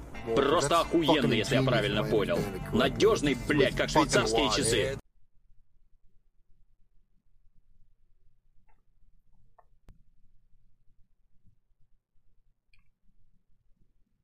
Риск в том, что завтра к Константину придут рабочие и крестьяне и скажут, что он обнаглел, и что одну консоль надо отдать, а вторую подарить. И поделят, э, э, подселят кого-нибудь в стримхату. Да-да-да. Ну да, вот тот же пример с криптовалютами. Продал имеющийся эфир за 12к и купил SSD и вертушки. А сейчас этот эфир стоит 26к. Не продай я его, э, я бы не радовался плюхам. Так тут еще кроется э, мякотка в том, что никто не рассматривает на вариант того, что он бы не поднялся до 26к. Иван Илоун, я всегда себя успокаиваю тем, что если бы я не продал, ну вот в твоем случае, да, ты говоришь, я продал за 12к, купил SSD и вертушки. Оно поднялось до 26к, но у тебя бы не было вертушек. Ты не понимаешь, что если бы ты не продал, оно бы не выросло до 26к. С чего ты взял? Эффект бабочки.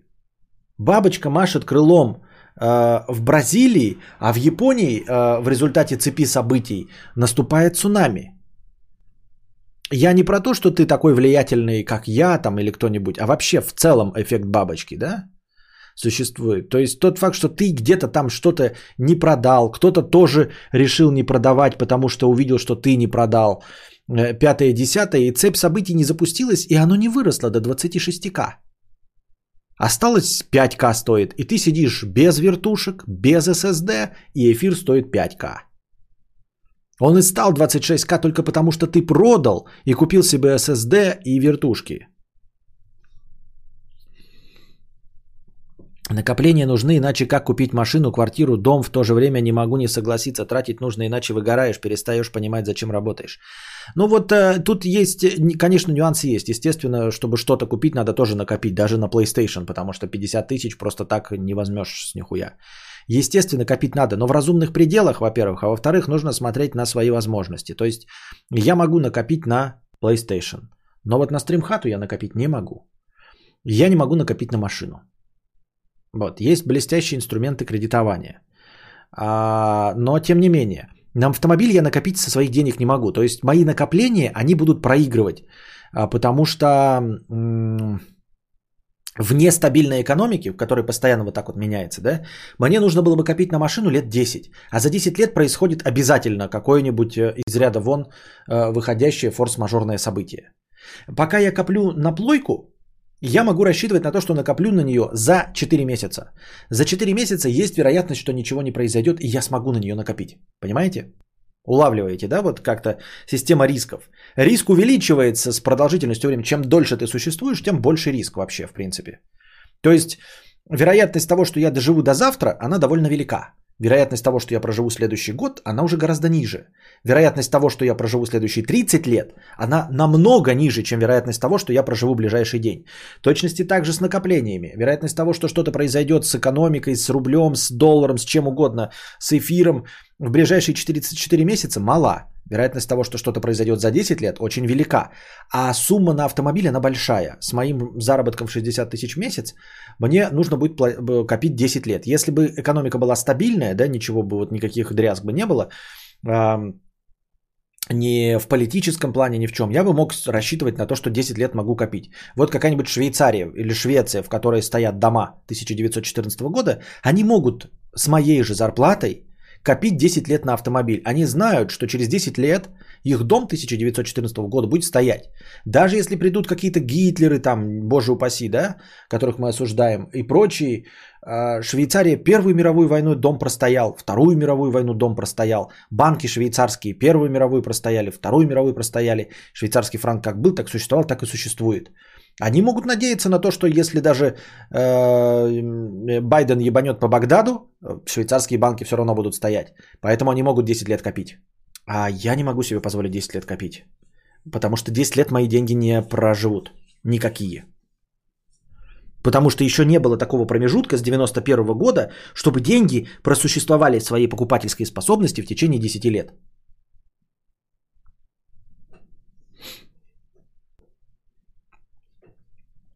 Вкладывать надо в себя. Член увеличивать, очко отбеливать. Да. Я тут в мыслях и не только уже кучу раз обмусолил, что я продал эфир, он вернулся на уровень 2017-го. Твой друг продал все, он улетел вверх. Рулим курсом как можем. Да, да, рулим курсом как можем. Я так вообще эфир поднял прям до заоблачных высот. Гитлер лох, подонок, мерзавец. Нас 400. Понятно, 396. Швейцария вообще последний раз во- во- во- воевала с Наполеоном. Вот.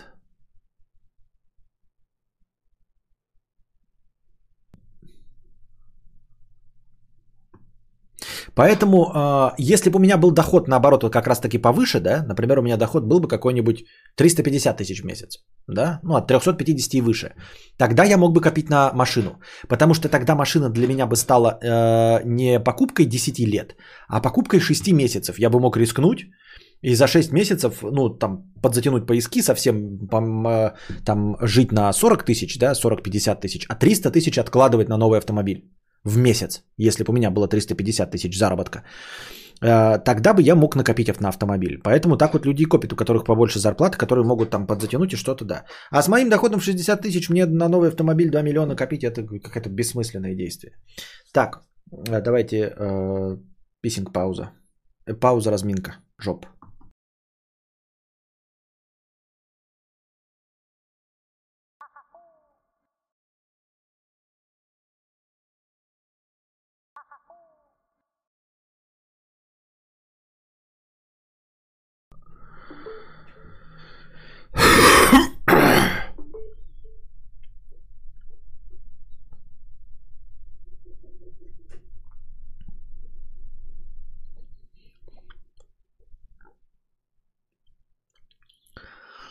Это как эскимосы уводили... Чего нужна стримхата? Это как эскимосы уводили стариков умирать на льдину, так же Костика выселяют в бытовку. Да. Но пока вы мне не проспонсировали бытовки, поэтому меня никто не выселяет, и я буду жить, поживать и добра наживать, потому что с вами нахуй на льдину не уедешь, блядь, ебаные. Э, такие эскимосы, что с вами ни- никакой льдины не дождешься. Ни уня не понимаю 50 рублей баб, которые выходят замуж и рожают детей от серийных убийц в тюряге. Э, Как не наткнешься на историю серийного убийцы, так его в тюряге настигают бабы. Сергей Ткач убил больше 35 детей. Приезжает дура на 37 лет младше. Выходит замуж и рожает от этого биомусора ребенка. Как самим, э, э, как самих надо психиатрам пока, их самих надо психиатрам показывать. А, На самом деле я не очень часто встречаю такие э, истории. То есть я знаю, что эм, люди фанатеют по всяким убийцам, эм, потому что людям все равно почему фанатеть. Они фанатеют по известности человека. А что уж он натворил, э, их никак не волнует. Но другой вопрос, что какие-то вот, ну, непонятно, э, насколько стабильные психические личности действительно фанатеют по убийцам, но они все-таки не рожают, они просто там готовы ему балыску лизать и все остальное, но, в общем-то, рожать детей не готовы. А тут ты рассказываешь о том, что рожают от этого биомусора ребенка, я с тобой полностью согласен. А почему? Почему действительно за этим никто не смотрит и не регулирует, я не знаю. Потому, потому что, мне кажется, доподлинно еще не выяснено, почему люди становятся вот серийными убийцами. Вот. Почему бы э, э, вот эта вот э, жажда крови не передавалась по наследству? Может быть, не при- напрямую в поколение, а там раз через 10 поколений. Зачем и чтобы что оставлять такого человека вообще в целом? Ну, поэтому я и за смертную казнь. Как бы Тут мои полномочия и все. Чем руководствуются эти люди и почему никто за ними не следит и э, позволяют им заводить детей, вот этого я не знаю и ничего сказать не могу. Я не знаю.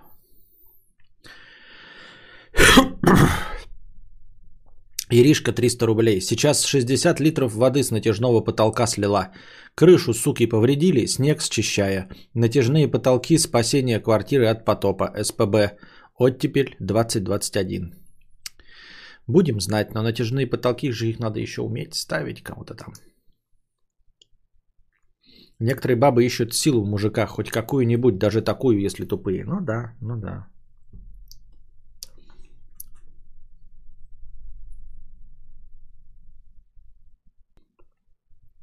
Мэри 50 рублей. Вчера смотрела твою лекцию про кремниевые деревья с покрытием комиссии. Спасибо. И так не поняла. Ты правда в это веришь? Как Хованский в подземных людей ты так убедительно раскладывал, что я даже на секундочку тебе поверила, но потом здравый смысл взял верх. Ты же вроде за ученых. Я слышала, конечно, про кремниевую жизнь, но это теория. Ну, ты смотрел лекцию? Как можно вообще подумать, что я в это верю? Ну, серьезно. Хоть кто-нибудь... Мэри, у тебя... Эм, я не знаю, что ты за Мэри, но... Или это троллинг какой-то. Если ты реально после моего моей лекции подумала, что я в какой-то э, части могу к этому серьезно относиться, то а, тебе нужно поработать над э, эмоциональным восприятием людей. Ну, то есть, это что-то наподобие неспособности читать простейшие вещи типа сарказма и иронии. Это проблемы в социализации. Это что-то как у Шелдона Купера. Только у Шелдона Купера а, он юмористический персонаж в юмористическом сериале. А в реальной жизни, если ты так не можешь читать а, лобовую иронию, да, и лобовой сарказм, то тут надо, конечно, что-то делать с этим. А, не, не лечиться, но просто надо учиться. Нужно почаще, побольше знакомиться с людьми, с ними разговаривать, чтобы понимать, когда они шутят, а когда нет. Ну, потому что я плохой актер, я не играю в постиронию. А как вообще тогда ты смотришь на какого-нибудь Мэдисона, тебе на полных, на серьезных щах кажется, что он говорит правду? Вот. Человек, который вообще никогда не говорит правду.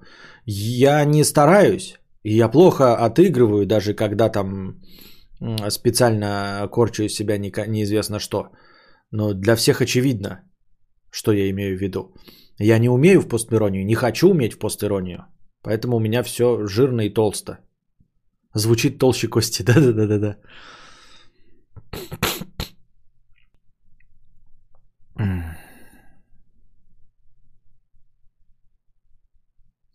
У тети под натяжной потолок залезла кошка в единственном открытом месте. Но вот как-то так обошли трубы на кухне при установке потолка, что кошка, сука, залезть смогла. Я не знаю. Я с трудом себе представляю, я натяжные потолки видел только вот э, в видосах на ютубе, когда вот такие пузыри воды потом оттуда сливают. Это все, что я знаю о натяжных потолках. 100 тысяч дойлеров, 100 рублей с покрытием комиссии. Не обижайся, просто эти деньги, которые останутся мне на пенсию. Да я не обижаюсь, я же сказал, я сначала хотел сказать, типа, э, поклянчить, а потом думаю, да зачем и кто я такой. А, просто эти деньги, которые останутся мне на пенсию, я никогда больше не смогу ничего подобного заработать. Более того, с каждым днем понимаю, что работаю все хуже и хуже, то есть эти деньги я просто не могу тратить. Это неприкосновенная подушка безопасности, но когда будет доход, я поделюсь. Понятно, спасибо. Иннокентий, 100 рублей. Также ору, э, ты в ответе на донат про iPad всю мою жизнь написал, только она уже такая и есть. А, как же ору? Так вот, э, Иннокентий, ты уже упустил, но может быть у тебя есть шанс еще что-то вытащить. А если я ее описал уже сейчас, но в будущем времени, но, но она уже такая сейчас, то тут как бы а, не повод для ора.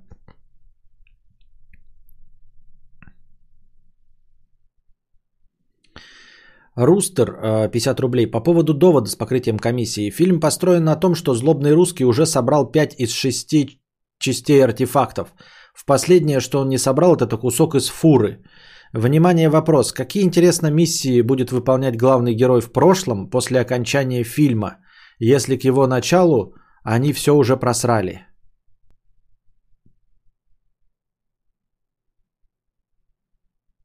Да.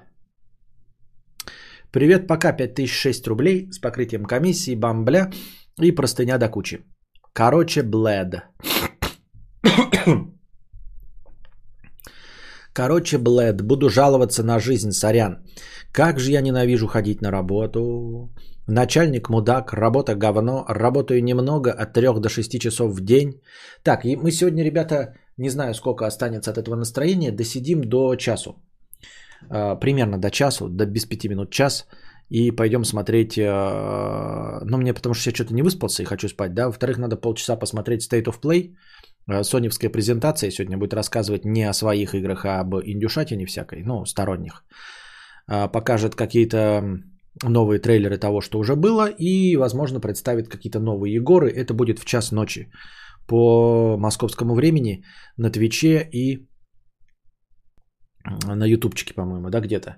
Ну, в общем, примерно к этому мы закончим. Поэтому сколько останется настроение, оно будет перенесено на завтра. Так вот, как же я ненавижу ходить на работу. Начальник мудак, работа говно. Работаю немного, от 3 до 6 часов в день, но график просто говнище. Пару часов поздно вечером до 22 и несколько часов очень рано утром с 5 утра. И так 5, иногда и 6 дней в неделю. И это пиздецки как изматывает. Ночью сплю только по 3-4 часа, и поэтому приходится днем досыпать.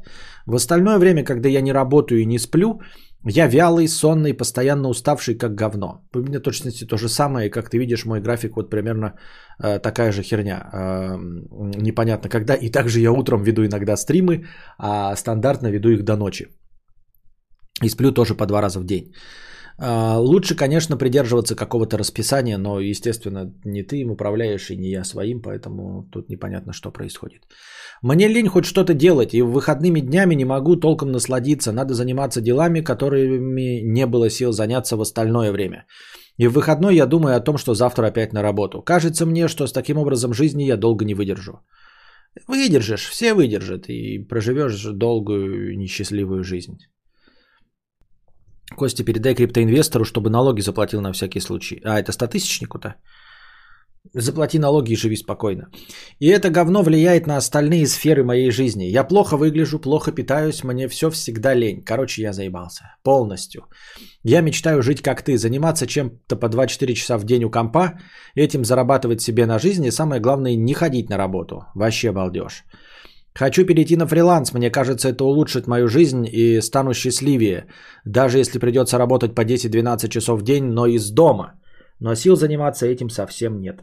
А, так ты еще и в онлайне, ну, в смысле, вживую работаешь, тогда это, конечно, да.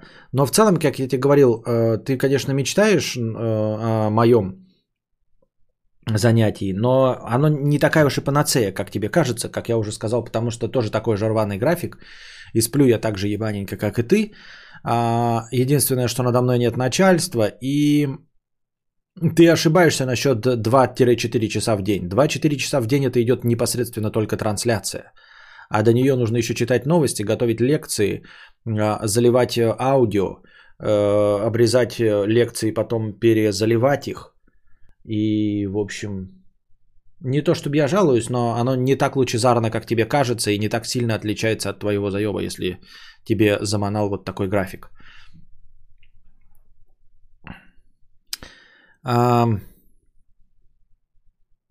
у меня вопрос к тебе. У меня вопрос не к тебе, а к твоим зрителям. Фрилансерам, трейдерам, мамкиным бизнесменам и инвесторам. К тем людям, которые зарабатывают на жизнь и не ходят на работу. Как вы дошли до жизни такой? Как перешли с работы на фриланс? Чем занимаетесь и так далее. Накидайте простынок с вашими историями Костику. Всем приятного стрима, Костику, жене и микромудрецу всех благ. Надеюсь, не задушнил. Спасибо. Кидайте простынями, какой-то э, байтит привет пока. Так в офисе можно с девочками покурить. Ага, в офисе, где одни мужики. Будешь с девочками курить. Сенбанзакура, 50 рублей с покрытием комиссии. Сидит, плачет татарин, к нему друг подходит и спрашивает, что случилось? Тот отвечает, да сын женится. Так чего грустишь? Э, как невесту-то зовут? «Э, Максим. Да, не татарское имя, не татарское. Странный анекдот. Я понимаю, о чем он, но вот, например, певица Максим, я думаю, что сейчас женских имен Максим дофигище. Лада, 50 рублей с покрытием комиссии. Подскажите, что делать? Ситуация второй раз такая в жизни. На нервной почве появилась беременность. Как ее можно самостоятельно и точно прервать? Спасибо. Э, это неуместные шутки. Я не знаю, насколько они законны, поэтому мы осуждаем всей силы.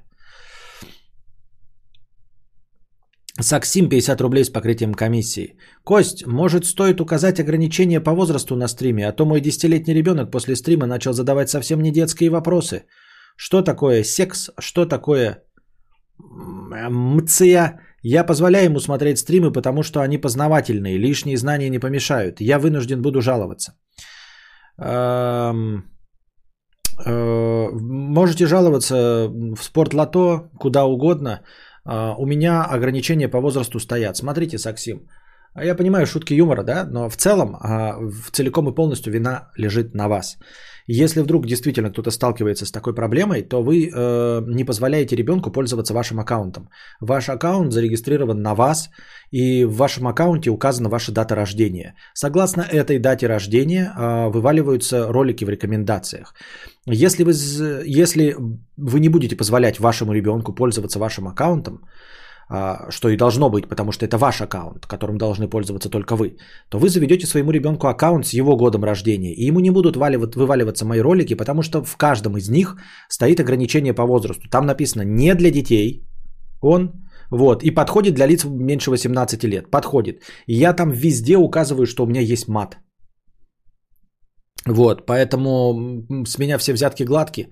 А, если вы попытаетесь посмотреть по правилам, а, сделать все по правилам, да, если бы такая проблема действительно существовала, то вы обнаружите, что у меня стоит везде пометка мат и все остальное. А никакого требования там типа, что, 18 плюс писать, этого, это все херни не надо. Это все не будет выпадать вашему ребенку, если вы ему сделаете нормальный аккаунт. Такие дела. Жоба 50 рублей с покрытием комиссии. Будет ли лекция про вакцину от бешенства, вакцину от малярии? Еще бы лекции про китаянку, которая в течение 10 лет работала над созданием такой тоже какой-то вакцины или лекарства. Еще про Диби Купера. Очень интересные ваши вопросы, но, как я уже и говорил, а, меня не темы интересуют, а и исходники информации, с которой я могу делать лекции. Вы можете сколько угодно придумывать интересные темы, но если мне не, негде про них прочитать, или я должен сам это искать, то лекций не будет.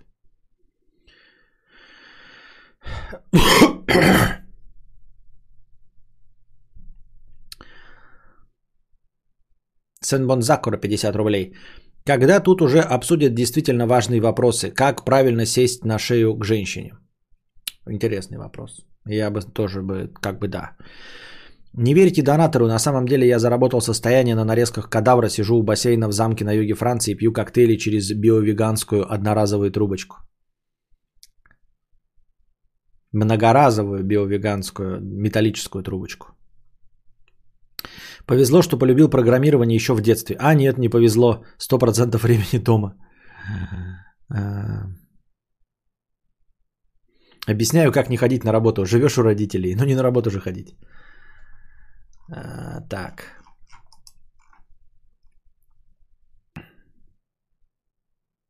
Курагалик, 50 рублей. А, ты пропустил мой вчерашний донат. Писать заново нет сил. Чекни с этим ником чмоки.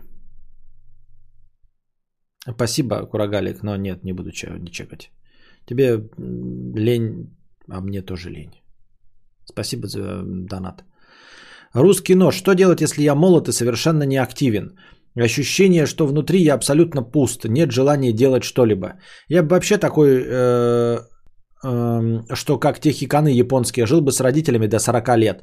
Но почему-то на подсознательном уровне мой мозг не хочет принимать такой жизненный план.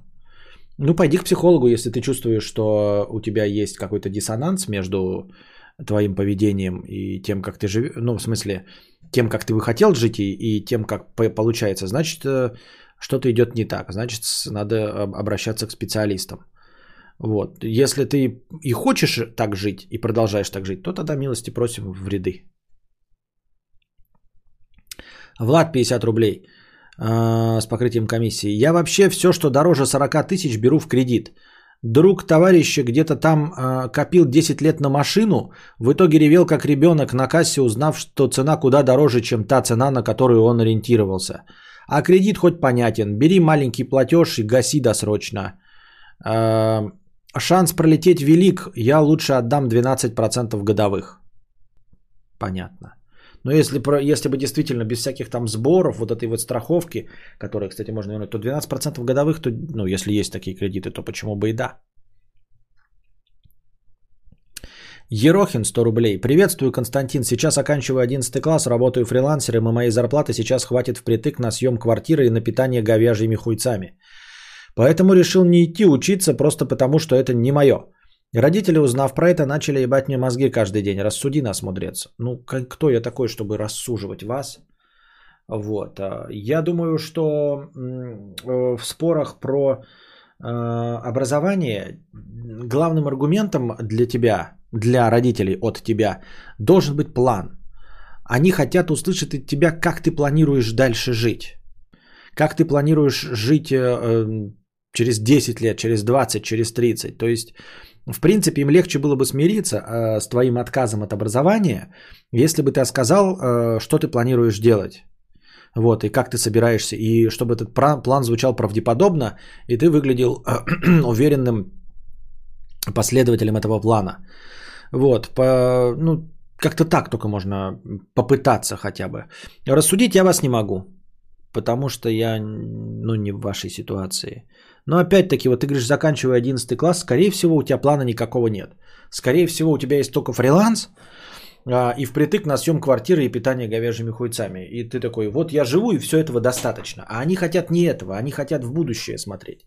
Они хотят знать, что после их существования а, ты сможешь э, совсем справиться. Не то, что ты сейчас, потому что сейчас они и тебя могут накормить дома. Понимаешь? С этим нет проблемы, чтобы ты сейчас пошел учиться и жил на их шее. У них с этим проблем сейчас нет. Абсолютно.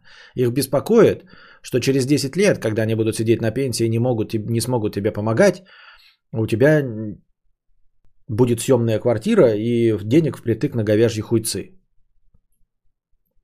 Вот, поэтому мне кажется, у тебя должен быть какой-то план. Криптомиллионер 50 рублей. Я сыбался из страны и с налогами полностью разобрался, но спасибо за напутствие. Вот оно, как видите, уже сразу же ответил нам криптоинвестор. Лизать 2 евро. А, с покрытием комиссии. Спасибо за покрытие комиссии. Костя, привет. Напомни, кого еще слушаешь помимо Быкова, Минаева, Долина? Спасибо за кинобред.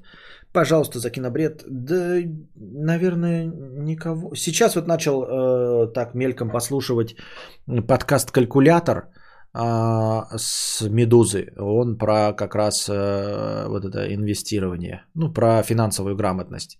Но я пока там что-то отрывками, не отрывками, а два, по-моему, выпуска послушал, но их там есть что послушать. Вот. Именно потому, что они тематически мне сейчас в ту тему, которая мне интересна. А так, чтобы просто какого-то прям исполнителя слушать, не сказал. Ну, все, наверное.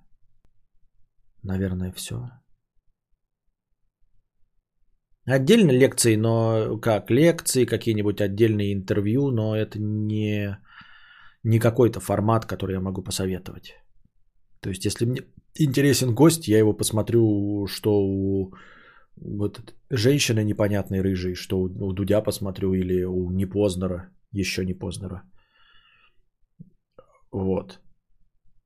А так, чтобы формат все одного человека смотреть, нет, мне только если гость интересен.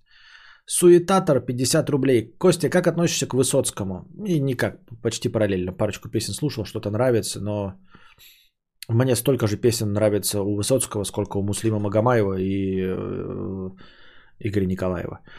Периодически меня пытаются пристыдить за то, что его песни мне нравятся не в его исполнении. Типа лучше автора никто не может исполнить, а остальные паразитирующие на великом петушье. Э, петушье. На вели... Паразитирующие на великом петушье. Чтобы что и что ты делал в такой ситуации? Ничего не делал, но это очень странная ситуация. Видимо, у тебя кто-то есть фанат какой-то Высоцкого, э, который постоянно его защищает. Потому что сложно себе представить, что ты в разных ситуациях с разными людьми сталкиваешься с одной и той же проблемой. А, я не помню, где-то в одном из своих интервью что-то э, такое сказал Высоцкий, что типа он должен исполнять, не помню под каким соусом, но это не было таким, что вот типа только меня и слушать. А, это не важно совершенно. А, сейчас сервер YouTube упал, ошибка 429. Так вот, э, на самом деле не вижу никакой проблемы в том, чтобы слушать в другом исполнении, потому что Высоцкий, ну, я как понял, есть две точки зрения. С одной точки зрения, он поэт и как бард э, в самом оригинальном значении э, этого слова, э, действительно должен исполнять свое поэтическое произведение так, как оно должно звучать. Понимаете? То есть делать акценты там, где нужно, и все остальное пятое, десятое. Но это именно как бард, как, э, как поэт. а не как лучший, как первый исполнитель. Просто есть такое представление, когда вы знаете, мы слушаем песни, а, э, ну, в первыми исполнителями этих песен, э, людей, которые являются первыми исполнителями этих песен, как канон. Вот с этим я вообще не понимаю. То есть, если бы Высоцкий пел не свои песни, то можно было бы сразу закончить этот разговор, потому что голоса у него нет, потому что на самом деле он свои стихи просто читает под гитару, а если кто-то смог сделать какую-то аранжировку сложнее, чем э, его несколько аккордов, то милости просим, молодцы, и э, любой более приятный, чем его прокуренный голос.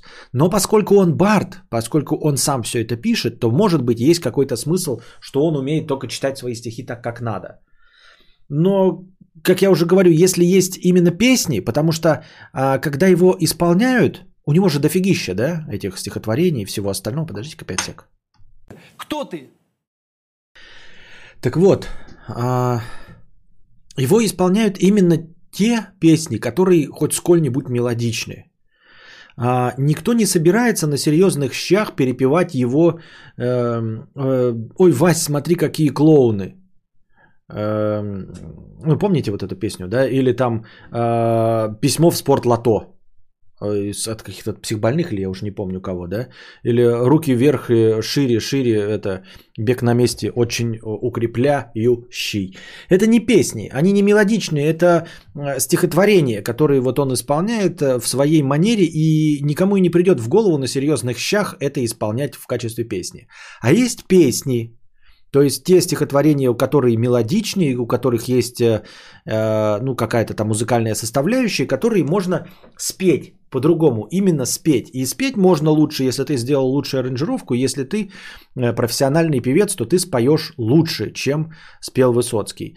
Но 96% из того, что он написал, это стихи, которые он э, читает под э, ритм гитары. Вот. Ну и как я уже сказал, эти 96% никто и не берется перепевать, за исключением редких случаев, ну, например, какой-нибудь там юбилейный концерт, и там, значит, 30 звезд нашей эстрады исполняют 30 песен Высоцкого. Из них на самом деле песен две штуки, а 28 это просто вот такие каверы, которые они больше никогда нигде исполнять не будут. И, конечно, у кого-то там полыхает жопа, зачем это все было нужно. Действительно, зачем это все было нужно, если аборигены съели кука, никто лучше Высоцкого не исполнит, потому что там нет никакой музыкальной мелодичной составляющей. Вот как-то так.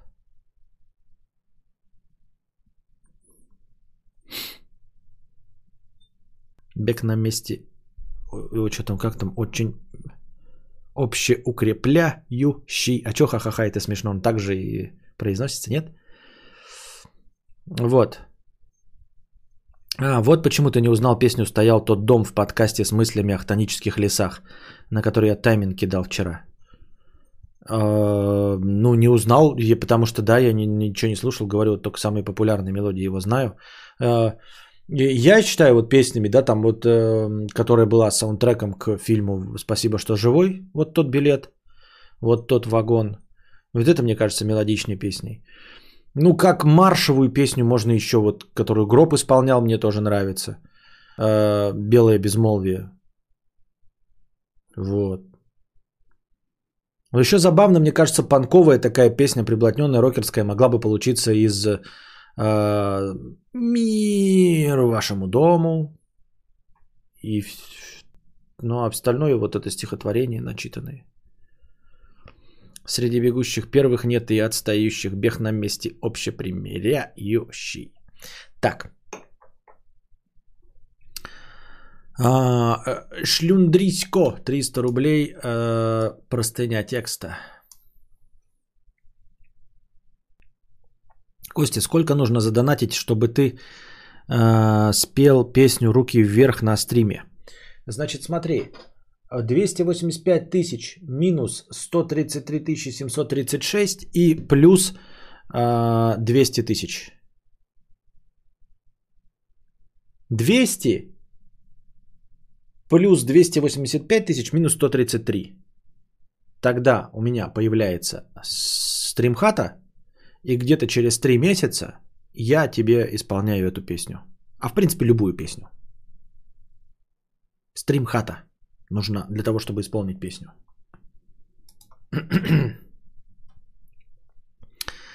так. В наше сложное время очень важно правильно посрать. Люди по малодушию менжуются от таких тем. В итоге неврозы, несварение желудка, семейные конфликты, ангидония, моральные блуждания, наркомания, распад личности, суицид. Есть два лагеря. Представители первого срут едва вставшие, второго сперва позавтракав. Первых я не понимаю на онтологическом уровне. По-моему, после сытной трапезы жопа так и просится на фаянс. Срать надо всегда в позе орла, даже если дома установлен унитаз. Во-первых, развивается эквилибристика ног, а во-вторых, кишечнику так сподручнее, а в-третьих, у меня ОКР. Я не могу остановиться на двух пунктах, надо, чтобы было три. Извините мою маленькую мужскую слабость. Говорят, от позы орла унитаз может треснуть и порезать анус в клочья. Но таких случаев буквально единицы, а вот некачественно посравших людей ООН насчитывает каждый день около 318 миллионов человек. Это приносит мировой экономике ущерб в 345 миллиардов долларов в год. Не посравшего видно метров за 50. Его лицо синюшно-бледно, движения стеснены, голос приглушен. Посравший же совершает руками хаотичные движения, глаза его блестят, как у куницы. Такой зашутится с таксистом, ухлестнет метров 200 за красоткой и возьмет знакомого при встрече за пуговицу. Анекдот. Что сказать про какашку? Она должна проклюнуться эдакой задорной колбаской, высунуть носик, будто птенчик из отчего гнезда, изящно проскользнуть и нырнуть на дно озорным дельфинчиком, чтобы уже больше никогда не вернуться в свою альма-матер. Иногда, если на медь не поешь остренького, можно чуть-чуть подрать сфинктер. Это все в пределах нормы. Бывает и понос. Случается какашка-бодибилдер, вся будто в мышечных наростах. Такая рвет анус изнутри, и крик несчастного разносится по парадным. Телефон с собой в туалет я не беру, потому что из-за провода дверь как следует не закроешь, и запах говна разойдется по всему шале. Посрамши, идите в ванную комнату. Туалетная бумага – это первый признак надвигающегося нравственного убожества. Вытирать жопу бумагой, читай, размазывать кал по ягодицам, придумали во времена, когда в баню на околицу ходили всей гурьбою раз в неделю с гармошкой. Жопу надо мыть хорошенько, господа. Нечего, ничего тут не попишешь. Причем не хозяйственным мылом, а специальным молочком для интимной гигиены, чтобы не соднило и не беспокоило в течение дня, пока вы заключаете крупные сделки, налаживаете свой нетворкинг, разбрасываете стратегии развития. Заодно можешь хуй помыть, яйца, раз уж воду включил, пизду, наконец, если кого Господь одарил – Чистую жопу подотрите полотенчиком, можете общим. Мытая жопа ничем не хуже лица, а иногда даже предпочтительнее. Потом минуты с две походите по комнате, чтобы ветер окончательно все подсушил, после чего резко надевайте свежие трусы, кальсоны и выходите на улицу добиваться успеха. Если бы эту памятку, прочит... бы эту памятку прочитал и усвоил хотя бы каждый десятый россиянин, то через пару лет мы бы жили в другой стране.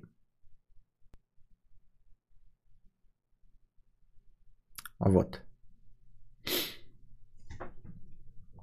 Вот что значит хорошо написанный текст.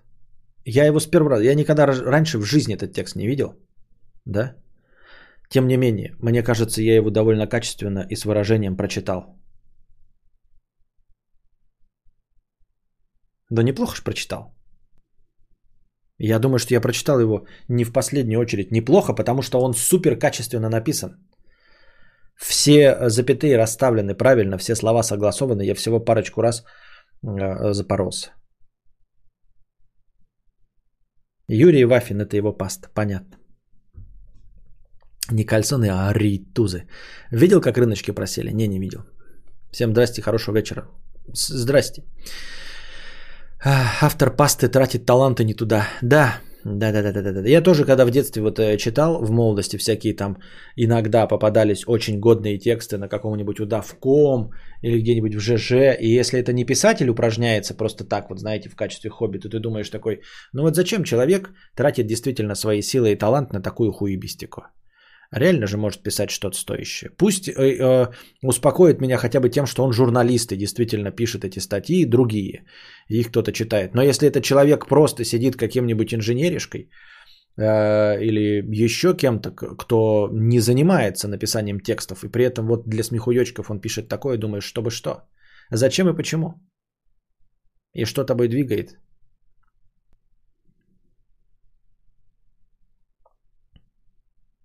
Прочитал хорошо, текст написан неплохо, но текст говна. Понятно. Текст про какахи идет всегда по маслу. Так это писать. А, ну писатель, видите, тогда значит хорошо. Нет, если писатель, это просто значит, что он этим занимается профессионально, а это просто хобби. Так вот, что надо преподавать в наших школах. Какаховедение, а не эти ваши математики. Так Юрий писатель есть. Хорошо. Прям какашечкой по шву потягивает. Понятно. Сен Бонзакура 50 рублей. Взял кредит со страховкой под 6%. Но платить буду в два раза быстрее, чтобы вернуть часть страховки, это 200, а это 250 кусков. Если считать кредит со страховкой, эм, это те же 12%, но безопасно, если потерять, потеря работы и так далее. А если платить быстрее, то переплата будет по факту не такая большая. Короче, кредит. Понятно, что ни... Не, непонятно. Джиджи 50 рублей. Ха-ха-ха-ха. Представляю, как весело аудиослушателям. И ладно бы еще смешные донаты, но иногда Костя начинает стонать, кряхтеть и подобное. Ахахах. Понятно. Все понятно. Так.